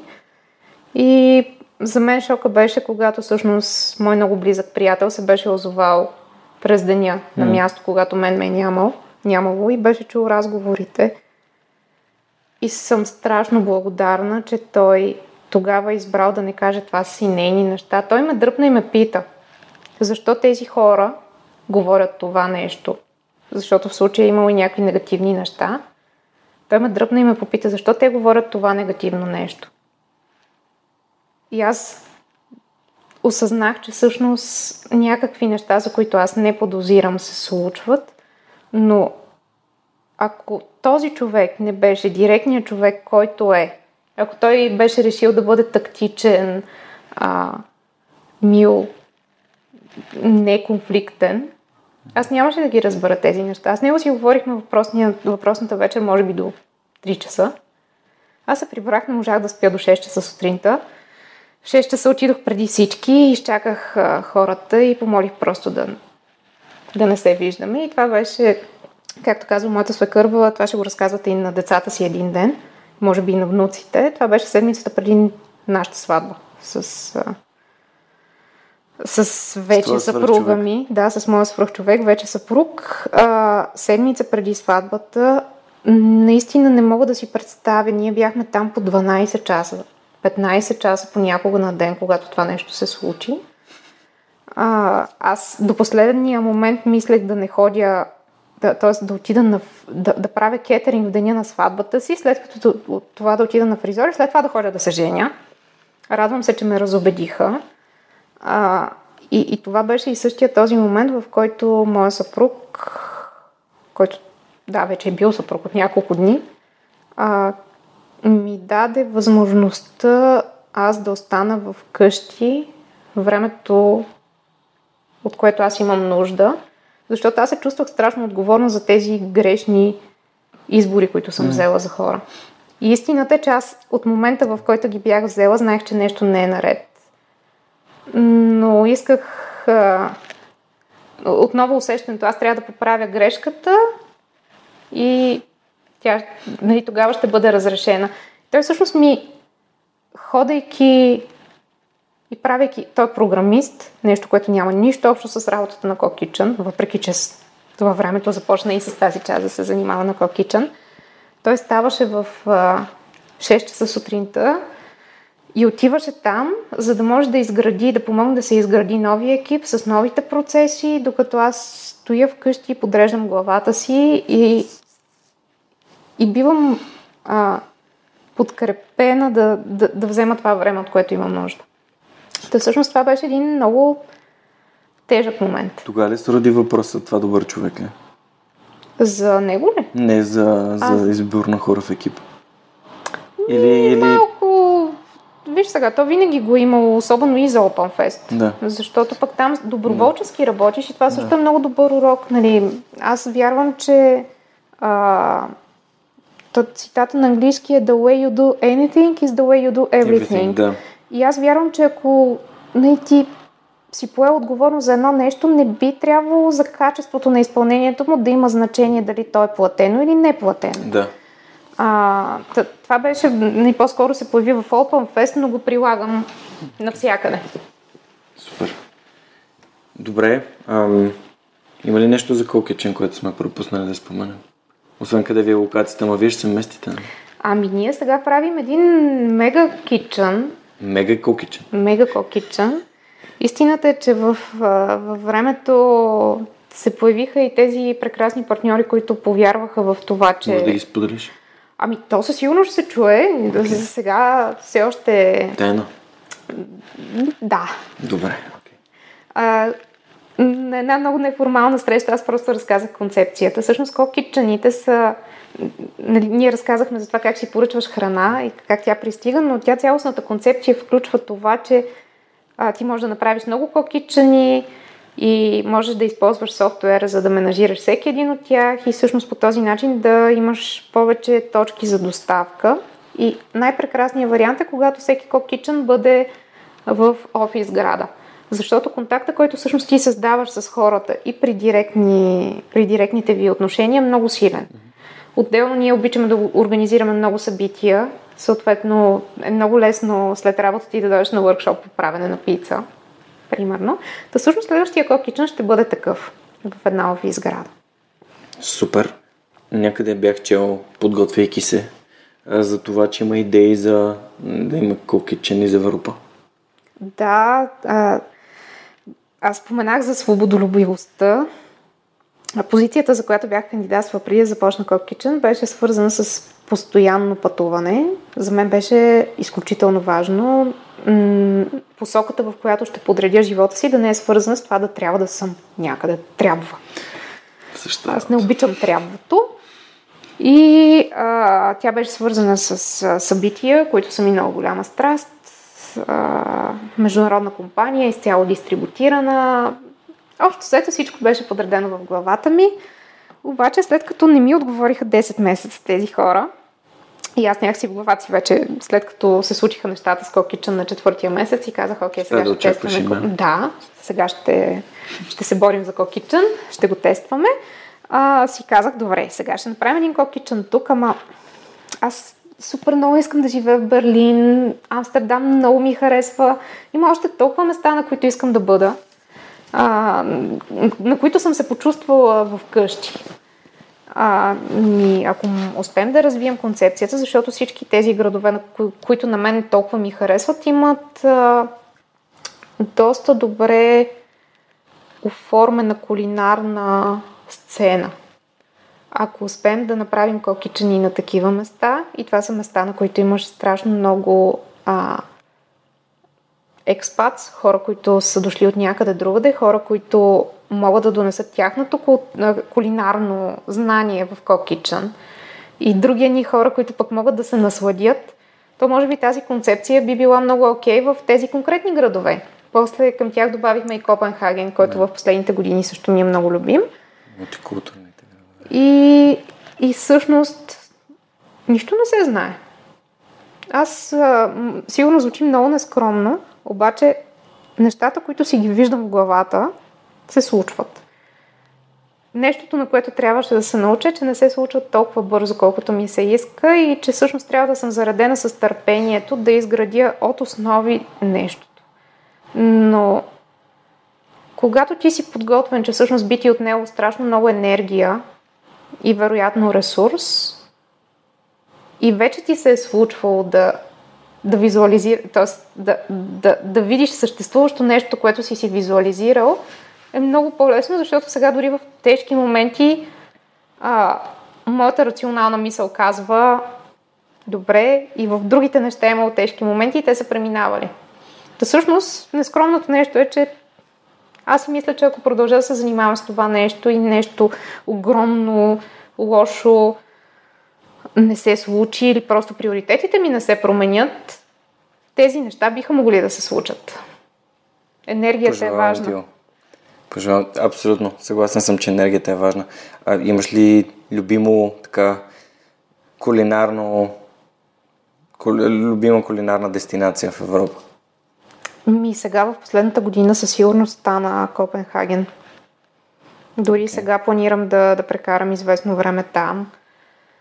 И въпреки, че за едно менеджерско обучение, мисля да използвам времето в следобедите, за да ходя и да се срещам с хора, които се занимават с готвене там, защото Копенхаген в последните 15 години се е развил, може би, като един от най-интересните кулинарни градове в Европа. Супер. Лондон също много ми хареса, защото то е а, то е отвъд описание. То има от всичко по много и в а, съвсем а, различни крайности. Аз си мисля, че наистина просто твърде много неща са ми интересни, не в негативния да. смисъл, т.е. всяко място би могло да ми стане mm-hmm. интересно и любимо. Добре, добре, искам да те питам, как успяваш да правиш всички тези неща едновременно? Ами успявам, може би, да да, да, да се вместя часовете от деня, да ги разпределя правилно. А, научих се да приоритизирам, нещо, което ми беше страшно трудно. Не мога да кажа, че все още успявам да, да, да вместя всички задачи, но се справям доста добре, мисля. Имаш ли някакви инструменти или книги или курсове, нещо, което си използвала, за да научиш системи и такъв тип неща? Системи... А... Как да си по-продуктивна, как да си Как да съм по-продуктивна? Ами... Ти се сещаш за нашата обща приятелка Силвина, да. с която аз имам удоволствието да работя и в Kitchen и по Open Fest. И мога да кажа, че начинът по който тя помага за структурирането mm. на процесите в тези организации е начин, който и на мен ми е повлиял. В ежедневието си, аз, освен тези инструменти, които ползваме там, които са така доста масови, те са Slack, Trello, съвсем познати, аз използвам и някои мои лични. До, до, доста скоро си пишех и на хартия, защото ми беше важно да мога да задраскам неща. За мен е за мен наистина е много важно да чувам клика при а, отбелязването на задача в някое тулче или съответно да мога просто да направя една черта. Това ли е награда? Върху нещото, да. Намерила съм за себе си своите хакове и всъщност преди време, понеже така, всичко ми изглеждаше по-масштабно като проекти а, и, и завършването им костваше дълго време, нямах тези малки награди. И просто започнах да си вкарвам в ежедневието малки награди за мен самата, които са между големите неща, ти свършваш и мънички неща и всъщност си щастлив и от тях. А, да всъщност успявам, защото ми харесват нещата. И, и другото, което се научих е, че ако си свършиш... А, ако имаш мръсни чинии, ядеш и ти остават мръсни чинии. Ако си измиеш мръсните чинии, веднага край. Не ги мислиш, започваш сутринта с, чисти, с чиста мивка. Изяж жабата. Супер яко е. И, а преди не бях така. И всъщност, откакто приех, че мръсни чинии не се оставят в мивката,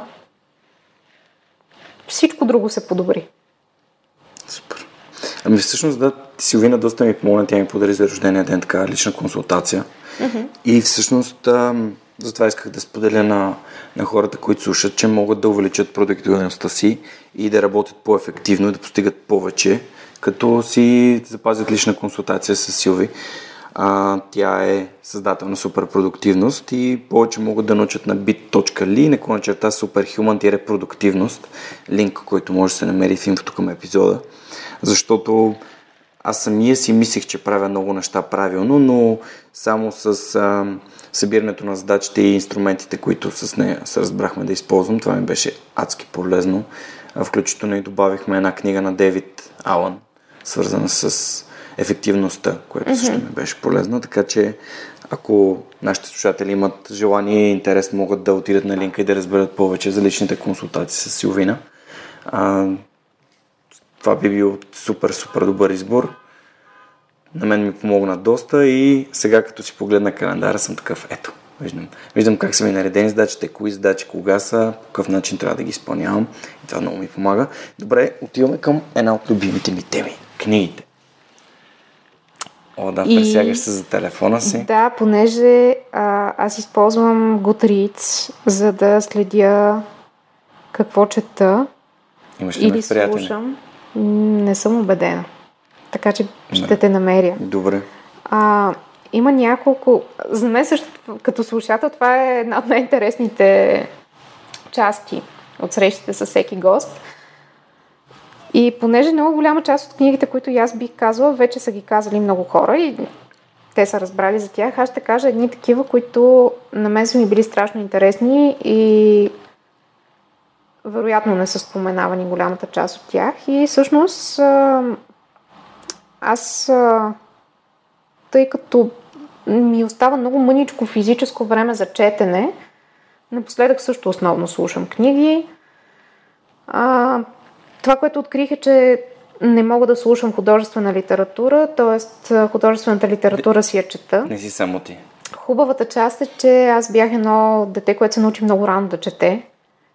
Преди училище, може би даже е било преди последната година в детската градина и аз, освен че се научих да чета, просто обожавах да чета. Изяждах, изяждах, изяждах много книги и после в първи клас ни заведоха в библиотеката до училище. Имаше такава отделна библиотека, не училищна. И жената там беше страшно мила. И аз четох, четох, четох, четох, четох. После почнах да ходя да й помагам да подрежда книгите. И всъщност толкова много художествена литература съм изяла като дете, че в момента нямам толкова голяма необходимост да чета художествена mm-hmm. литература. И всъщност слушането на книги доста добре работи за мен. Другото нещо вече, което а, обичам и да колекционирам. Даже се шегувах, че ако оставя някакво голямо наследство, това ще са ми кулинарните книги. А, те са такива... Много обичам на Фейдън големите книги. А, Такива си взимам, защото обичам да мога да разлистя и да си видя рецептата. Трудно ми е да гледам рецепти на монитори и на таблети, но освен това с визуалната памет, която имам, ми е много лесно бързо да намеря. Аз си представям къде точно съм видяла рецептата, коя част от книгата. И така, те си ми служат за някакво вдъхновение. Аз не готвя по рецепти, обаче си взимам. неща. Да, okay. взимам си а, идеи от тях. Та, като кулинарни книги, не знам дали да препоръчам, въпреки че ако сега не се сетя, предполагам, може после в инфото да добавиш. Разбира се. Но... Препоръчай нон-фикшн книгите. Миналата година супер случайно попаднах на една книга за... Тя беше биография на Patience Gray. И до този момент аз не бях чувала за Patience Gray. Коя е Това е на изключително интересна дама. Тя е родена в а, Англия mm-hmm. и така се оказва, че през военните години, въпреки че има, доколкото си спомням, економическо образование от London School of Economics, в, а, след военните години, които всъщност са супер гладни години, тя трябва сама да отглежда децата си. Mm-hmm. И в покрайните на Лондон започва да събира неща от поли, поли, поле, гори. Смесих поли, звучи готино а, започва да събира гъби, билки, неща, които може да намери диворастящи. И става страшно любопитна за готвене с такива неща, за съхранение на добрите продукти, за откриването на добрите продукти. А, вече нататък живота и се развива много интересно. С а, един белгийски скулптор а, започват да живеят по различни места и всъщност местата, по които живеят, са много свързани с това, къде той може да си намери материали, за да... През скулптори. Да, и така живеят на един гръцки остров, след това живеят точно на Бутуша. Пулия сега е много така, известна и интересна за туризъм, но едва в последните години поне за мен стана. А, те живеят в едни такива по... Странни години живеят там, в а, тяхна си фермичка, без ток. Всъщност, нейната биография много ме запали по... А, ние така тук бихме го нарекли биокарството, но то всъщност е свързано с а, кулинарията, с наличните диворастящи продукти по определени места. Живота и се... Всъщност книгата мисля, че се казва Fasting, секунда да погледна точното име, но ние ще го сложим и като mm-hmm. линче. А, fasting and Feasting. И тя наистина ми направи много голямо впечатление. Следващата, която пак е кулинарна биография е на Джулия Чайлд, която вече е доста по-популярно име. И това, което е впечатляващо е колко късно тя решава да се занимава с това, което се занимава. Тя намира страстта си на 40 и няколко години. И за мен това беше много така силно, защото това е един от хората, които полагат основите на модерното разбиране за храна. И то за страшно много хора. Mm-hmm и запалва една цяла нация да започне да готви и да се интересува от готвене. Та нейната биография също е много приятна за четене. А, от този период преди Кокичън, аз забравих да кажа, че компанията, която ми писа 10 месеца, ми писа. А, писа ли ти? Да, в вечерта, в която а, сглобявахме няколко маси и стола, които можехме да си позволим за първата събитие, получих мейл, че всъщност съм одобрена и беше много така... Мило беше, обаче нямаше значение. Тоест, може би имало значение за, за моето усещане, че yeah. да, наистина мога да направя каквото искам. Да. Но а, точно в този период преди Кокичън пътувах много, защото исках да да пречупя един страх, да говоря пред хора, направих няколко лекции, прекарах доста време в Берлин и нещото, което четях тогава, беше пък една от много добрите биографии на Ленард Коен. И тъй като обожавам музиката на Ленард Коен, аз се открих много късно. Аз се открих една година преди той да си направи последния концерт. Като видях, че си прави последен концерт в Амст... предпоследния му концерт по принцип беше в Амстердам и си казах, добре, сега имам избор да ходя сама на концерт или да си намеря човек, който не е сигурен дали ще е супер подходящ да дойде с мен на такъв концерт, защото беше нещо много лично като разбиране за музика. И отидох сама на този концерт и това, това пък беше на такова пречупващо нещо, че всъщност е страхотно да ходиш сам на концерт. А, та, биографията на Ленард Коен много ме впечатли с... От една страна има историята на различни песни и стихотворения, които той е писал, но от друга страна имаше една интересна част, която е свързана с а, това, че той през целия си живот се търси. И търсейки се, злоупотребява с най-различни субстанции, което е много типично за поети и музиканти Да, в този период. хора. Да. Но той се намира на 50 и няколко години. И това също беше едно такова, нали, съвсем различно на Джулия Чайлд намирането. Тя намира професионалното си призвание, този човек намира себе си и опцията той да бъде щастлив. И понеже на мен хората са ми много интересни, аз знам, че много малко хора са намерили начина да бъдат щастливи с себе си, а пък те като не могат да са щастливи с себе си, не могат да са щастливи и с други хора и това води такива ни ам, кръгове на нещастливост. И го давам като пример за, за това, че всъщност щастието и това да се познаваш може да се появи много късно и въпреки това да имаш пълноценен живот. И, и че хората не трябва да се отказват от това нещо. И сега ще погледна за някоя последна. Нещо бизнес? Или ти черпиш вдъхновение от биографии? А, по принцип, да. Най-много Супер. вдъхновение черпя от биографии, от Черпи това, че хората това. са супер ам, искрени. И много ми харесват и биографии, които са писани а, от наистина добри ресърчери. И всичките тези, които ще ги... после ще ги има, са точно такива.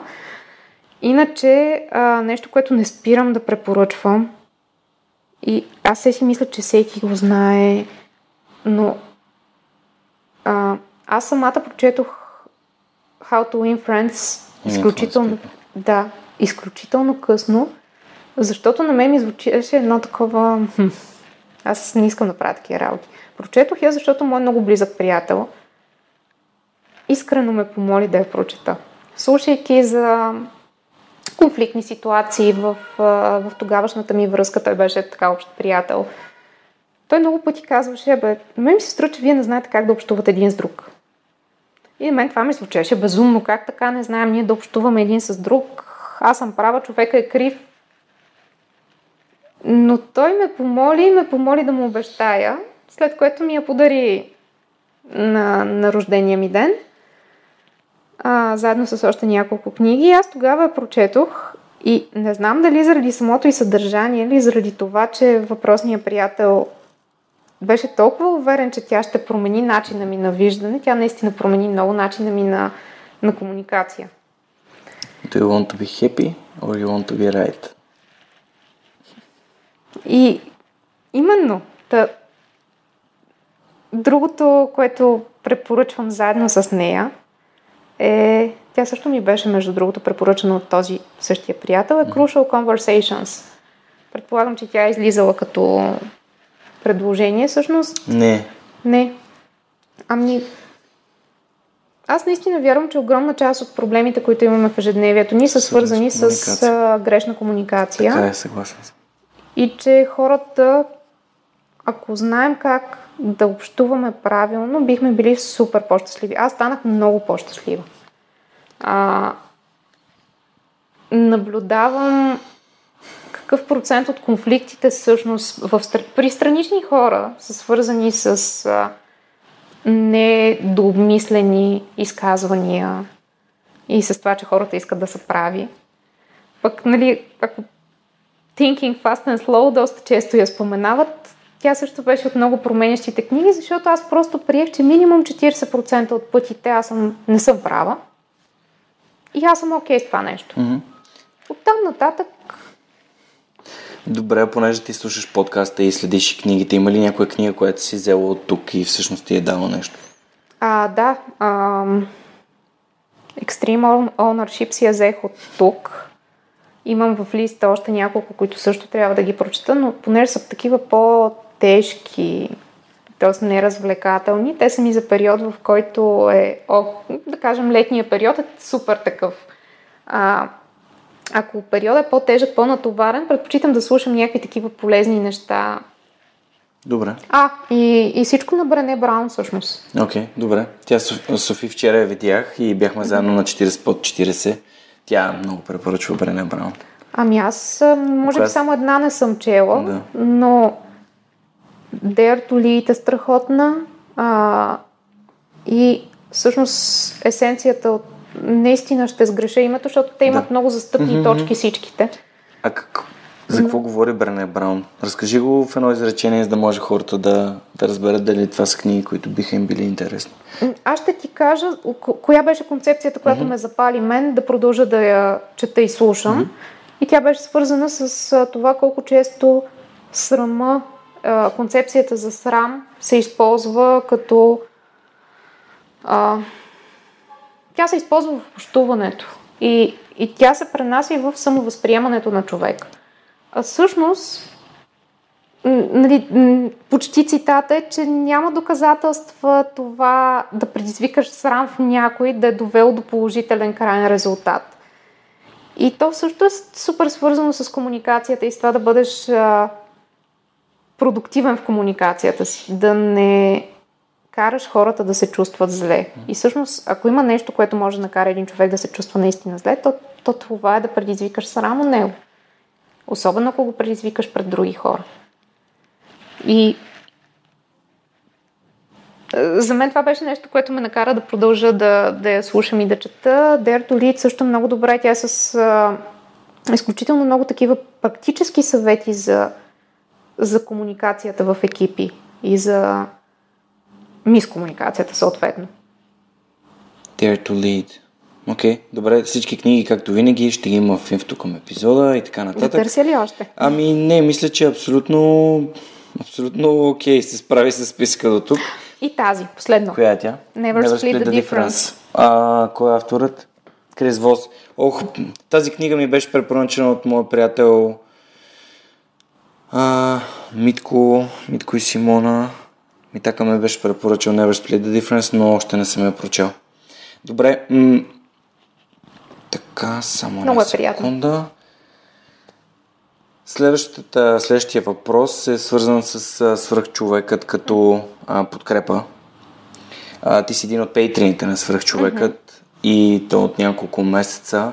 А, как, как, първо да те питам как откри подкаста и после ще питам защо реши да го подкрепиш. Това ми е малко сложно да си спомня. Вероятно няколко различни човека са били споделили нещо от него и слушала съм го и ми е било страшно интересно. И съм продължила и аз всъщност започнах да слушам от най-новите серии назад. А, Това е препоръчителен подход. да, не знам кога бих стигнала до, до начало. първите, но наистина а, първи епизод, който си спомням, че наистина ми направи много голямо впечатление, беше период, епизода с Радо Георгиев.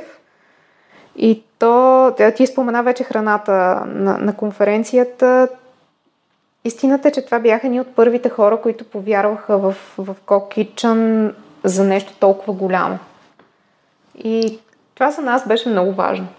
Ние се почувствахме а, способни да направим нещо такова. До този момент нямахме такава възможност. Важно качество. А, Радо го има и в другите истории, една от тях, но първо бих го попитала а, преди да разкажа, така че понеже с Радо се познаваме вече от доста години, за мен беше много интересно да разбера цялата тази история, толкова нецензурирано поднесена, толкова истинска, защото има много общи неща в това да, да създадеш бизнес, да продължиш да поддържаш бизнеса и да се бориш, защото ти искаш да работиш с тези хора. И стъпките не са лесни. Аз не мисля, че някой трябва да има изобщо очаквания, че са лесни, но не знаех, че и при тях това нещо се е случило по начина, по който се е случило. Та, така го открих през, през общи приятели. Защо реших да го подкрепя? Защото смятам, че е страшно важно в, а, в мъничко място, на което живеем, с наистина много мъничък балон от а, хора, които правят смислени неща по качествен начин и, и се мъчат да променят средата, е страшно важно тия хора да получават някаква подкрепа. И не знам дали ти попадна последните няколко дни една статия, която беше свързана с това колко е изтощаващо да се занимаваш с обществена дейност. Не мисля, че беше точно по този начин формулирана. Но това е нещо, което аз през годините съм си го мислила. ние, голяма част от хората в този нашия балон, искаме да правим страшно много неща и голяма част от нас не търсят някакво, финансово възнаграждение за тях. Ние имаме uh, We are all saviors and reformers. Това е някакво чувство, в което, което така, по-активните хора имат и се опитват да, да променят нещата, независимо какво им струва на тях. Виждала съм няколко човека, които а, за които ефекта от това да променят средата беше съсипващ. И той беше съсипващ, защото а, те, те се втурваха, да кажем, с някакви спестявания и с тру, супер много ентусиазъм, уверени, че нещата ще се случат. Някаква част от тях се връщаха от друго място, от извън България, бяха супер сигурни, че всичко тръгва. И в един момент се сблъскаха с това, че всъщност а, да, ти правиш много хубави неща, но тези неща не плащат сметки и не, прав... не плащат найеми. А пък един човек, за да бъде вдъхновен, и пак да се върнем на пирамидата, на един човек, за да бъде вдъхновен, за да бъде щастлив, за да бъде спокоен, и изобщо дори не трябва да мисли за тези неща. Те трябва да бъдат покрити. И понеже ако работиш някъде нали, за, за някоя компания нещо, имаш заплата, всичко е осигурено, изискванията към теб са големи, mm-hmm. ти по-вероятно няма да имаш енергията да правиш супер много неща в страни от това. В някакъв момент, искайки да променяш нещата, ти ще поемеш по личен път. И поемайки по този личен път, няма как да не се сблъскаш с частта, която е свързана с сметките. И звучи грозно, обаче в България ние смятаме, че е, и, и то пак е малко свързано с шейминг, ние смятаме, че е някакъв такъв много голям порок ти да нямаш пари и ти да не можеш да отидеш по тези заведения или на това събитие. А то всъщност, ако ти правиш нещо смислено и го правиш в страни от отъпкания път, няма откъде да се появят. И поне това, което аз видях в, в моя път е, че времето, за което едно нещо започва да а, да ти дава спокойствие, би било 2-3 години. И ако ние не сме хората, които даваме, не си даваме взаимно това време, това значи, че ще има още прегорели хора. И наистина, смислените хора и смислените места са адски малко и е въпрос на съзнателен избор ти да подкрепиш тях. Тоест, ако аз искам да си купя Много хубави чаши, а, мога да си ги купя от Икеа, но мога и да намеря човека, който се занимава с керамика и ще ми ги направи. Ако аз искам да ям хубава храна, ще отида на мястото, на което знам, че хората пазаруват директно от, а, от фермерите, от производителите и че се държат добре с персонала си. Нищо, че вероятно част от годината те са на минус.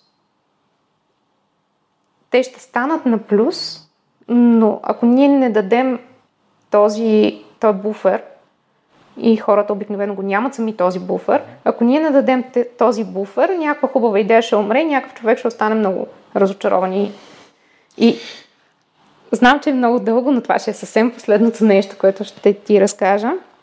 А, просто се сетих за този паралел. Преди а, година и две години всъщност.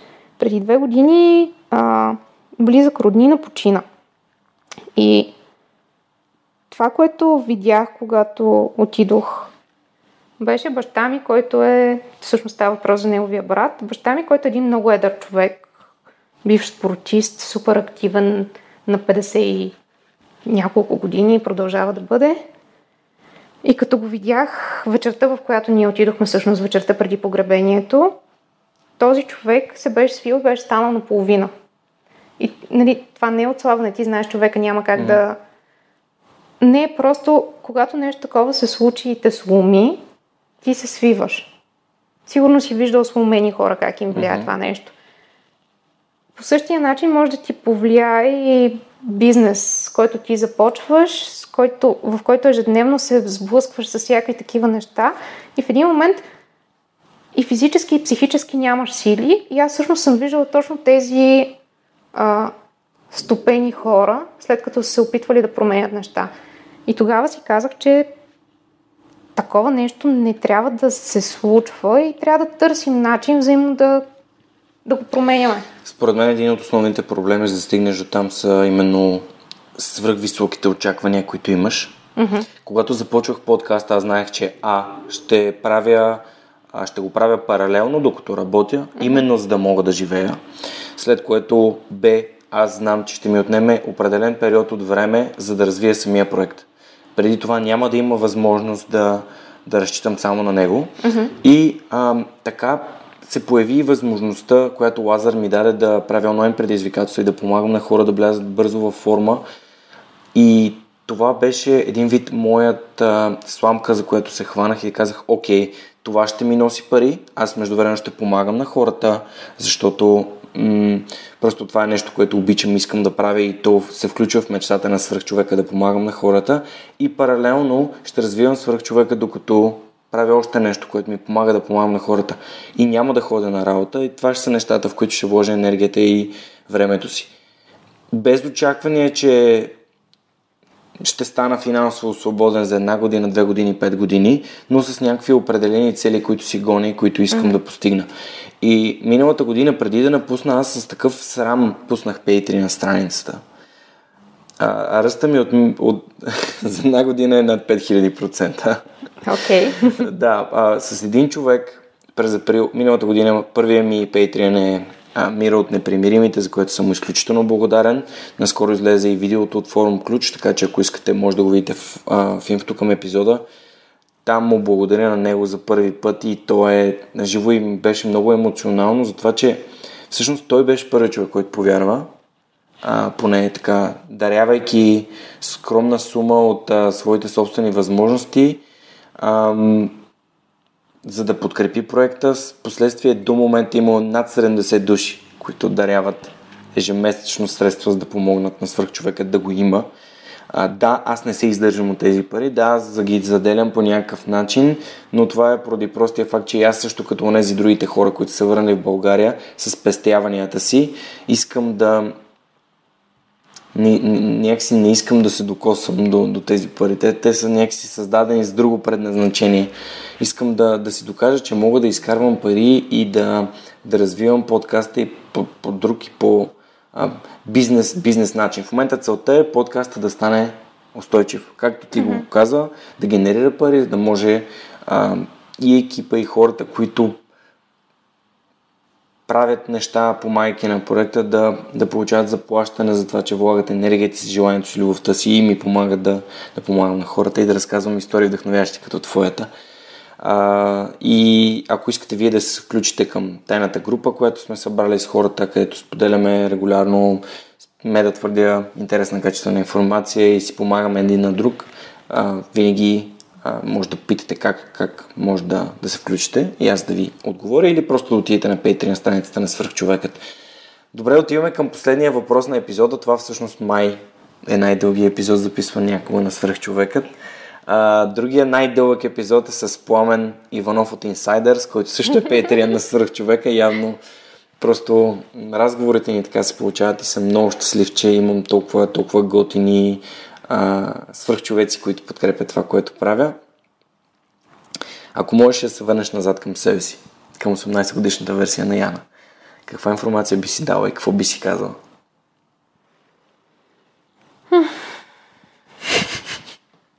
Чакай да видим какво правиш 18 годишната Яна.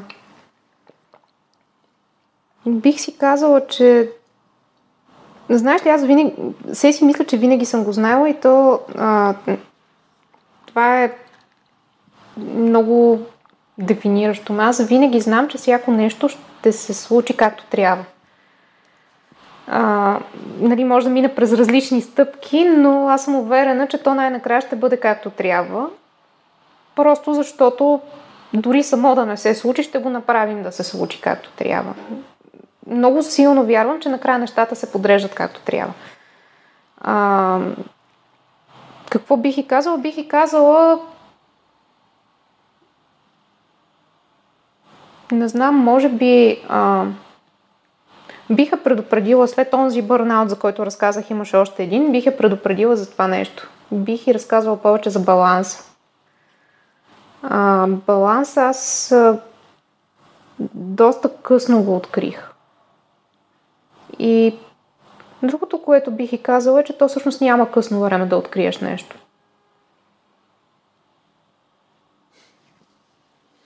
И между другото, нещата стават все по-хубави с устаряването. Това сигурно също бих и го казала. Аз съм уверена, че с всяка изминаваща година живота ми става по-хубав и по-хубав. Тя може би не е била толкова уверена. Всички знаем, че като сме на 18 години нямаме никаква идея какво предстои в живота. Точно. Добре, Янче, аз ще ти дам възможност да ми зададеш някакъв въпрос, защото знам, че слушателите понякога им идва на ум нещо, което искат да ме питат. А аз, понеже съм много внимателен слушател и доста неща слушам, чакай да видим какво да те попитам, което не го знам. Имаш тази възможност и ще споделим знанието с всички слушатели. Хм. Няма теми табу. Няма теми табу. Аз имам тази... А, това, което си говорихме с теб в началото. Mm-hmm. Че има някои неща, Да, за да, които... окей си да споделиш всички Да. тези неща. Защото така падат, и, Просто можеш да така го падат и изрежеш, бариерите. Е, не, ми, няма, няма нужда. В смисъл, то това е някакво време за мислене. Все пак. Да, да, да, Ти не защото тук си отнема... въпрос. Отнема си време. Ами може да ме питаш за всичко, за което, за което се сещаш. Ама трябва да е нещо, което не знам. Аз със сигурност не знам много неща. Не, може да ме питаш нещо, което си мислиш, че знаеш, или нещо, което знаеш, просто за да влезеш в дълбочина и да питаш защо мисля така или защо. А, Като само искам, докато ти си мислиш само да споделя къде бях аз на 2013 на протестите, всъщност това беше годината след най-гадната година в живота ми.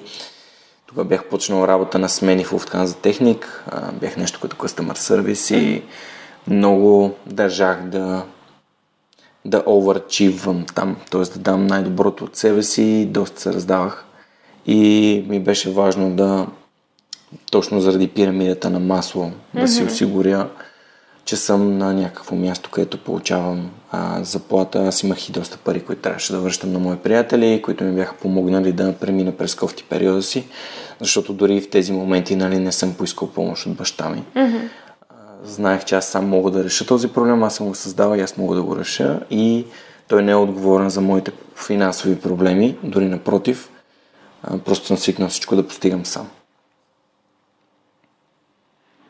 Добре, едно от нещата, които... Тъй, като си говорихме за много хора, които в годините променят посоката и за това, че ти самия е, променяш посоки, 15 години е един доста дълъг период. Какво си представяш след 15 години, което не е въпрос за интервю, а е много личен въпрос. За имаш предвид в личен план? Да, да. Не За само в 15 личен. години. Те, нали всичко е...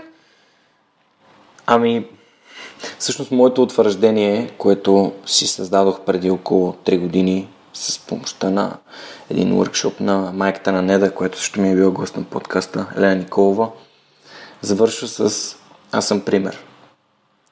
И наскоро даже разсъждавах на посоката, бе, аз къде искам да бъда след 10 години, след 10 и повече години. И всъщност истината е, че аз искам да бъда пример във всяко едно отношение. Какво значи това? Значи да съм пример за това а, какво семейство имам, как се отнасям в него като родител, не само като а, родител от позицията, иерархичната позиция, ами като родител, приятел а, и най-добър приятел на Неда, не само просто, защото примерно, сме обвързани по някакъв начин, или не сме, нали, това е въпрос на, на, на, на наш избор, или а, просто като даже всъщност бях си направил списък в Evernote за кой съм аз. Чакай да видим какво мога да споделя от него, което да това ще ми помогне. А, защото самите думи, които съм използвал, mm-hmm. а, да, любвеобилен и внимателен родител. Всъщност много ми е важно да, да имаш времето да, да създаваш връзки с децата си. Може би просто, защото съм имал родители, които са много отдадени на кариерата си mm-hmm. и това ми е липсвало. Това искам да бъда като родител и като партньор. А, искам да покажа, че в България могат да се случват хубави неща и смея да твърдя, че нещата отиват на все по-добре. Просто има начин, който нали, протестите бяха един от този пътища да, да спрем да сме овце и да вземем съдбата си в собственици ръце по някакъв начин, чрез общественото мнение, което и натиска, който бихме могли да създадем като общество. Аз нали, не, не говоря по политически теми, подкастът е политичен, но все пак това е начин да осигурим, че а, да осигурим бъдеще на децата и не само в България. В смисъл, те не трябва да ходят до терминал 2, за да си решат проблемите. Mm-hmm. Ами могат и тук. Ам, има толкова, толкова готини примери на хора, които и са ми гостували в подкаста, или слушат и подкрепят, или просто които са ми, а, а, които са ми говорили, че са видяли възможност тук да се развиват и да правят нещата, които искат. Любо Янчев, Дани Георгиев, а, Петър от Share, например, са ни примери на хора под 25, които имат изключително качествено мислене и, и, и не казват тук има проблеми, ами казват ние можем да променим това, mm-hmm. което има тук. И сме да твърдя, че свърх човека ми дава толкова много контакти, които превръщам в приятелства и в изключително ценни, ценни връзки с хората. А, някои, за които разказах и на форум ключ в, в моята презентация. Искам да съм финансово свободен. Това е нещо, което винаги ми е липсвало и като просто като дете съм нямал mm-hmm. и просто, както бях написал в една статия за парите, което преди известно време публикувах, Просто не съм знаел как. Никой не ме е учил как се изкарват пари. И че никой не ме е учил, че не трябва да разменя времето си за пари, а напротив, трябва да създавам стоеност, която стоеност mm-hmm. да материализирам. Парите са просто следствие на стоеността на аз. А, не получавам пари от пейтрените колко часа записвам или колко епизода издавам, а получавам а, тяхната подкрепа, защото това, което аз правя, те намират за стойностно и намират за полезно. И, и така, общо взето, а, физи, последно, на последно място физическото, благос... физическото ми благосъстояние, а, нещо, което промени моя живот и ме накара да създам свърхчовека, а, беше първо грижата за мен. Mm-hmm. Това нещо, което ми отвори вратата, просто а, и на положителното, и на това да се чувстваш добре, и на това да се чувстваш силен, и а, да имаш повече сили и енергия за всички останали други неща. И за приятелите си, за приятелката си, за приятеля си, за децата си, за всичко. Просто това е, здравето е ам, в, в един цитат любим, ако нямаме, ако не се погрижим за здравето си, ако не се погрижим за тялото си, къде ще живеем? И така, да всъщност така се представям след 15 години. Пример във всяко едно отношение. Но малко абстрактно звучи, но мисля, че някои от нещата Виж, ако е ясно в твоята глава, независимо дали звучи абстрактно за някой друг, значи всичко е наред. Я, ясна ми е позицията, но още не го виждам като конкретика, не mm-hmm. го виждам като... Много ми е интересно и дори се чудя, добре бе, как може да има хора, като например моят приятел Тихомир Станев, които да виждат толкова ясно в бъдещето какво точно ще се случи, по какъв начин то изглежда, един вид да го визуализират. Mm-hmm. При мен визу, визу, визуалното като визуализация е по-скоро едно усещане, mm-hmm. едно ам, аз знам къде ще бъда, но не, не ми, детайлите не са ми толкова ясни, не мога да си ги представя. Винаги съм знаел, че ще имам партньор, с който мога да общувам на това ниво. Mm-hmm. Просто никога не съм оставал с окей, сега а, тази връзка не съм много щастлив в нея, ама айде сега това е. Винаги съм си представил, че... Супер, супер важна част. Да, винаги и, съм си представил, че, че някой ще ме приеме точно такъв какъвто съм и то се случи. Нали? Явно не съм си представил не да точно по начина, по който mm. изглежда и апартамента, в който живеем и живота, в който живеем и просто съм знаел, че този човек... за това да бъдеш с такъв човек. Да, Ами, това е за мен, а, понеже ние вече говорим много дълго време, обаче ако намериш някой, който да го разпитваш и който е в хармонична връзка, това е нещото, което би подобрило живота на адски много хора да спрат да правят компромис с връзките, в които са, да останат нужното време сами, за да се намерят, защото поне при мен това беше нещото, което ме, а, което ме събра, нещото, което ме направи да, да се чувствам окей okay, да бъда с друг човек, а, да, да не търся минусите в а, връзката и причините да не се случи, ами просто да възприема човека и да, да знам, че няма как а, един човек да бъде направен по къла под твоите представи, но основното нещо е ти да вярваш това при едни пътувания с много размисли, когато четох биографията на Ленард Коен, всъщност. И говорейки си с близък приятел, го, го заключих. А, той ми разказваше за, за едно момиче, с което страшно много иска да бъде и се възмущаваше от изборите, които тя прави в дадена ситуация била направила това, в друга ситуация била направила другото и това било толкова грешно. И на мен тогава ми изкристализирам толкова ясно идеята. Добре, а защо ти би искал да бъдеш с човек в способността на когото в способността на когото да взима верни решения, се добри съмняваш. решения, ти се съмняваш. Не. Ми аз не бих могла да съм с такъв човек, защото това значи постоянно аз да се притеснявам no. този човек, то, тоест, нали, ако го сравниш с други отношения, това значи ти нон-стоп да мислиш как трябва да прилагаш някакъв микроменеджмент, за да бъдеш щастлив. А това е ами, отвратително. Да, това е натоварване за теб самия. Аз дори слизам на по-базово ниво и казвам, окей, човека е такъв какъвто е, mm-hmm. първо. Той прави нещата, които прави. Аз дори не мисля за това той що ги прави, защото за мен това не е важно. Да. Той има, единствено той има целият контекст да вземе своите решения. Например, мога да дам а, Неда за пример. А, защо Неда отива в петък на Кизомба парти и аз съвсем спокойно си а, лягам и си заспивам в 10 часа, а, докато тя отива и танцува на един супер такъв социален танц а, с а, други мъже, защото това е танц за двойка mm. и винаги се танцува между мъж и жена. За мен просто няма никакво значение какво тя е избрала да прави, ако тя иска да го прави и обича това, което прави, mm. го прави с удоволствие и с наслада и ам, просто тя отива и танцува. Нали, а когато не да отида на партия, аз казвам приятно изкарване и си лягам съвсем спокоен. Това е, това е мое, не, не, не мога да променя изборите на другите хора. Аз не искам да, да мога да ги променям. Искам да ги променям. Искам човека да е такъв какъвто е, аз да бъда такъв, такъв какъвто съм. Mm-hmm. И когато искаме да си дадем обратна връзка, той да е на базата на как можем да направим другия по-добър, без да му се бъркаме и в това. И да го обидим.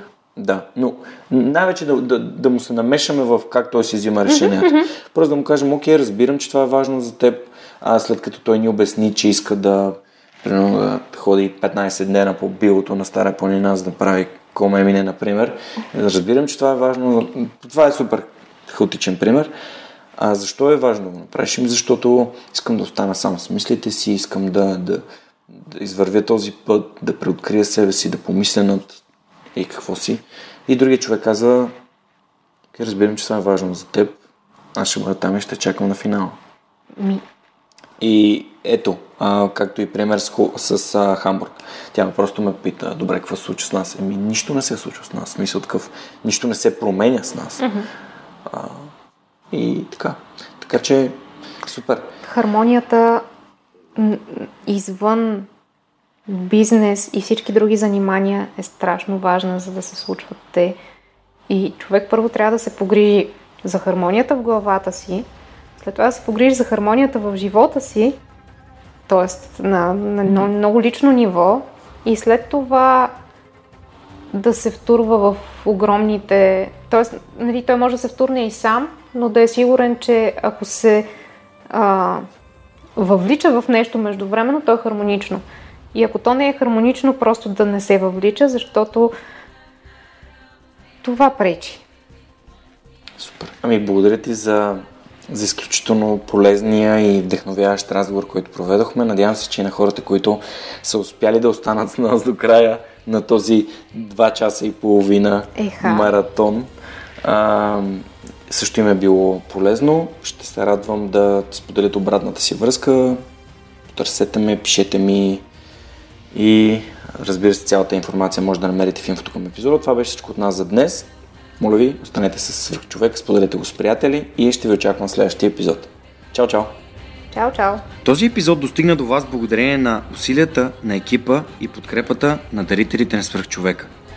Автор и водещ Георги Ненов, аудиообработка Радослав Радоев, креатив Анелия Пейчева, маркетинг Анна Мария Ангелова и Георги Ненов, консултант Неда Борисова. И хората, които ежемесечно инвестират в свръхчовека. А това са Александър Гиновски, Александър Куманов, Ангел Георгиев, Асен Цветков, Борислав Дончев, Борислав Сандев, Боряна Георгиева, Даниил Петков, Даниел Гошев, Евелина Костадинова, Галин Стефанов, Георги Малчев, Християн Стоилков, Христо Христов, Христо Бакалов, Иван Белчев, Иван Игнатов, Ивайло Янков, Йордан Димитров, Юлиана Андреева, Камен Стойков,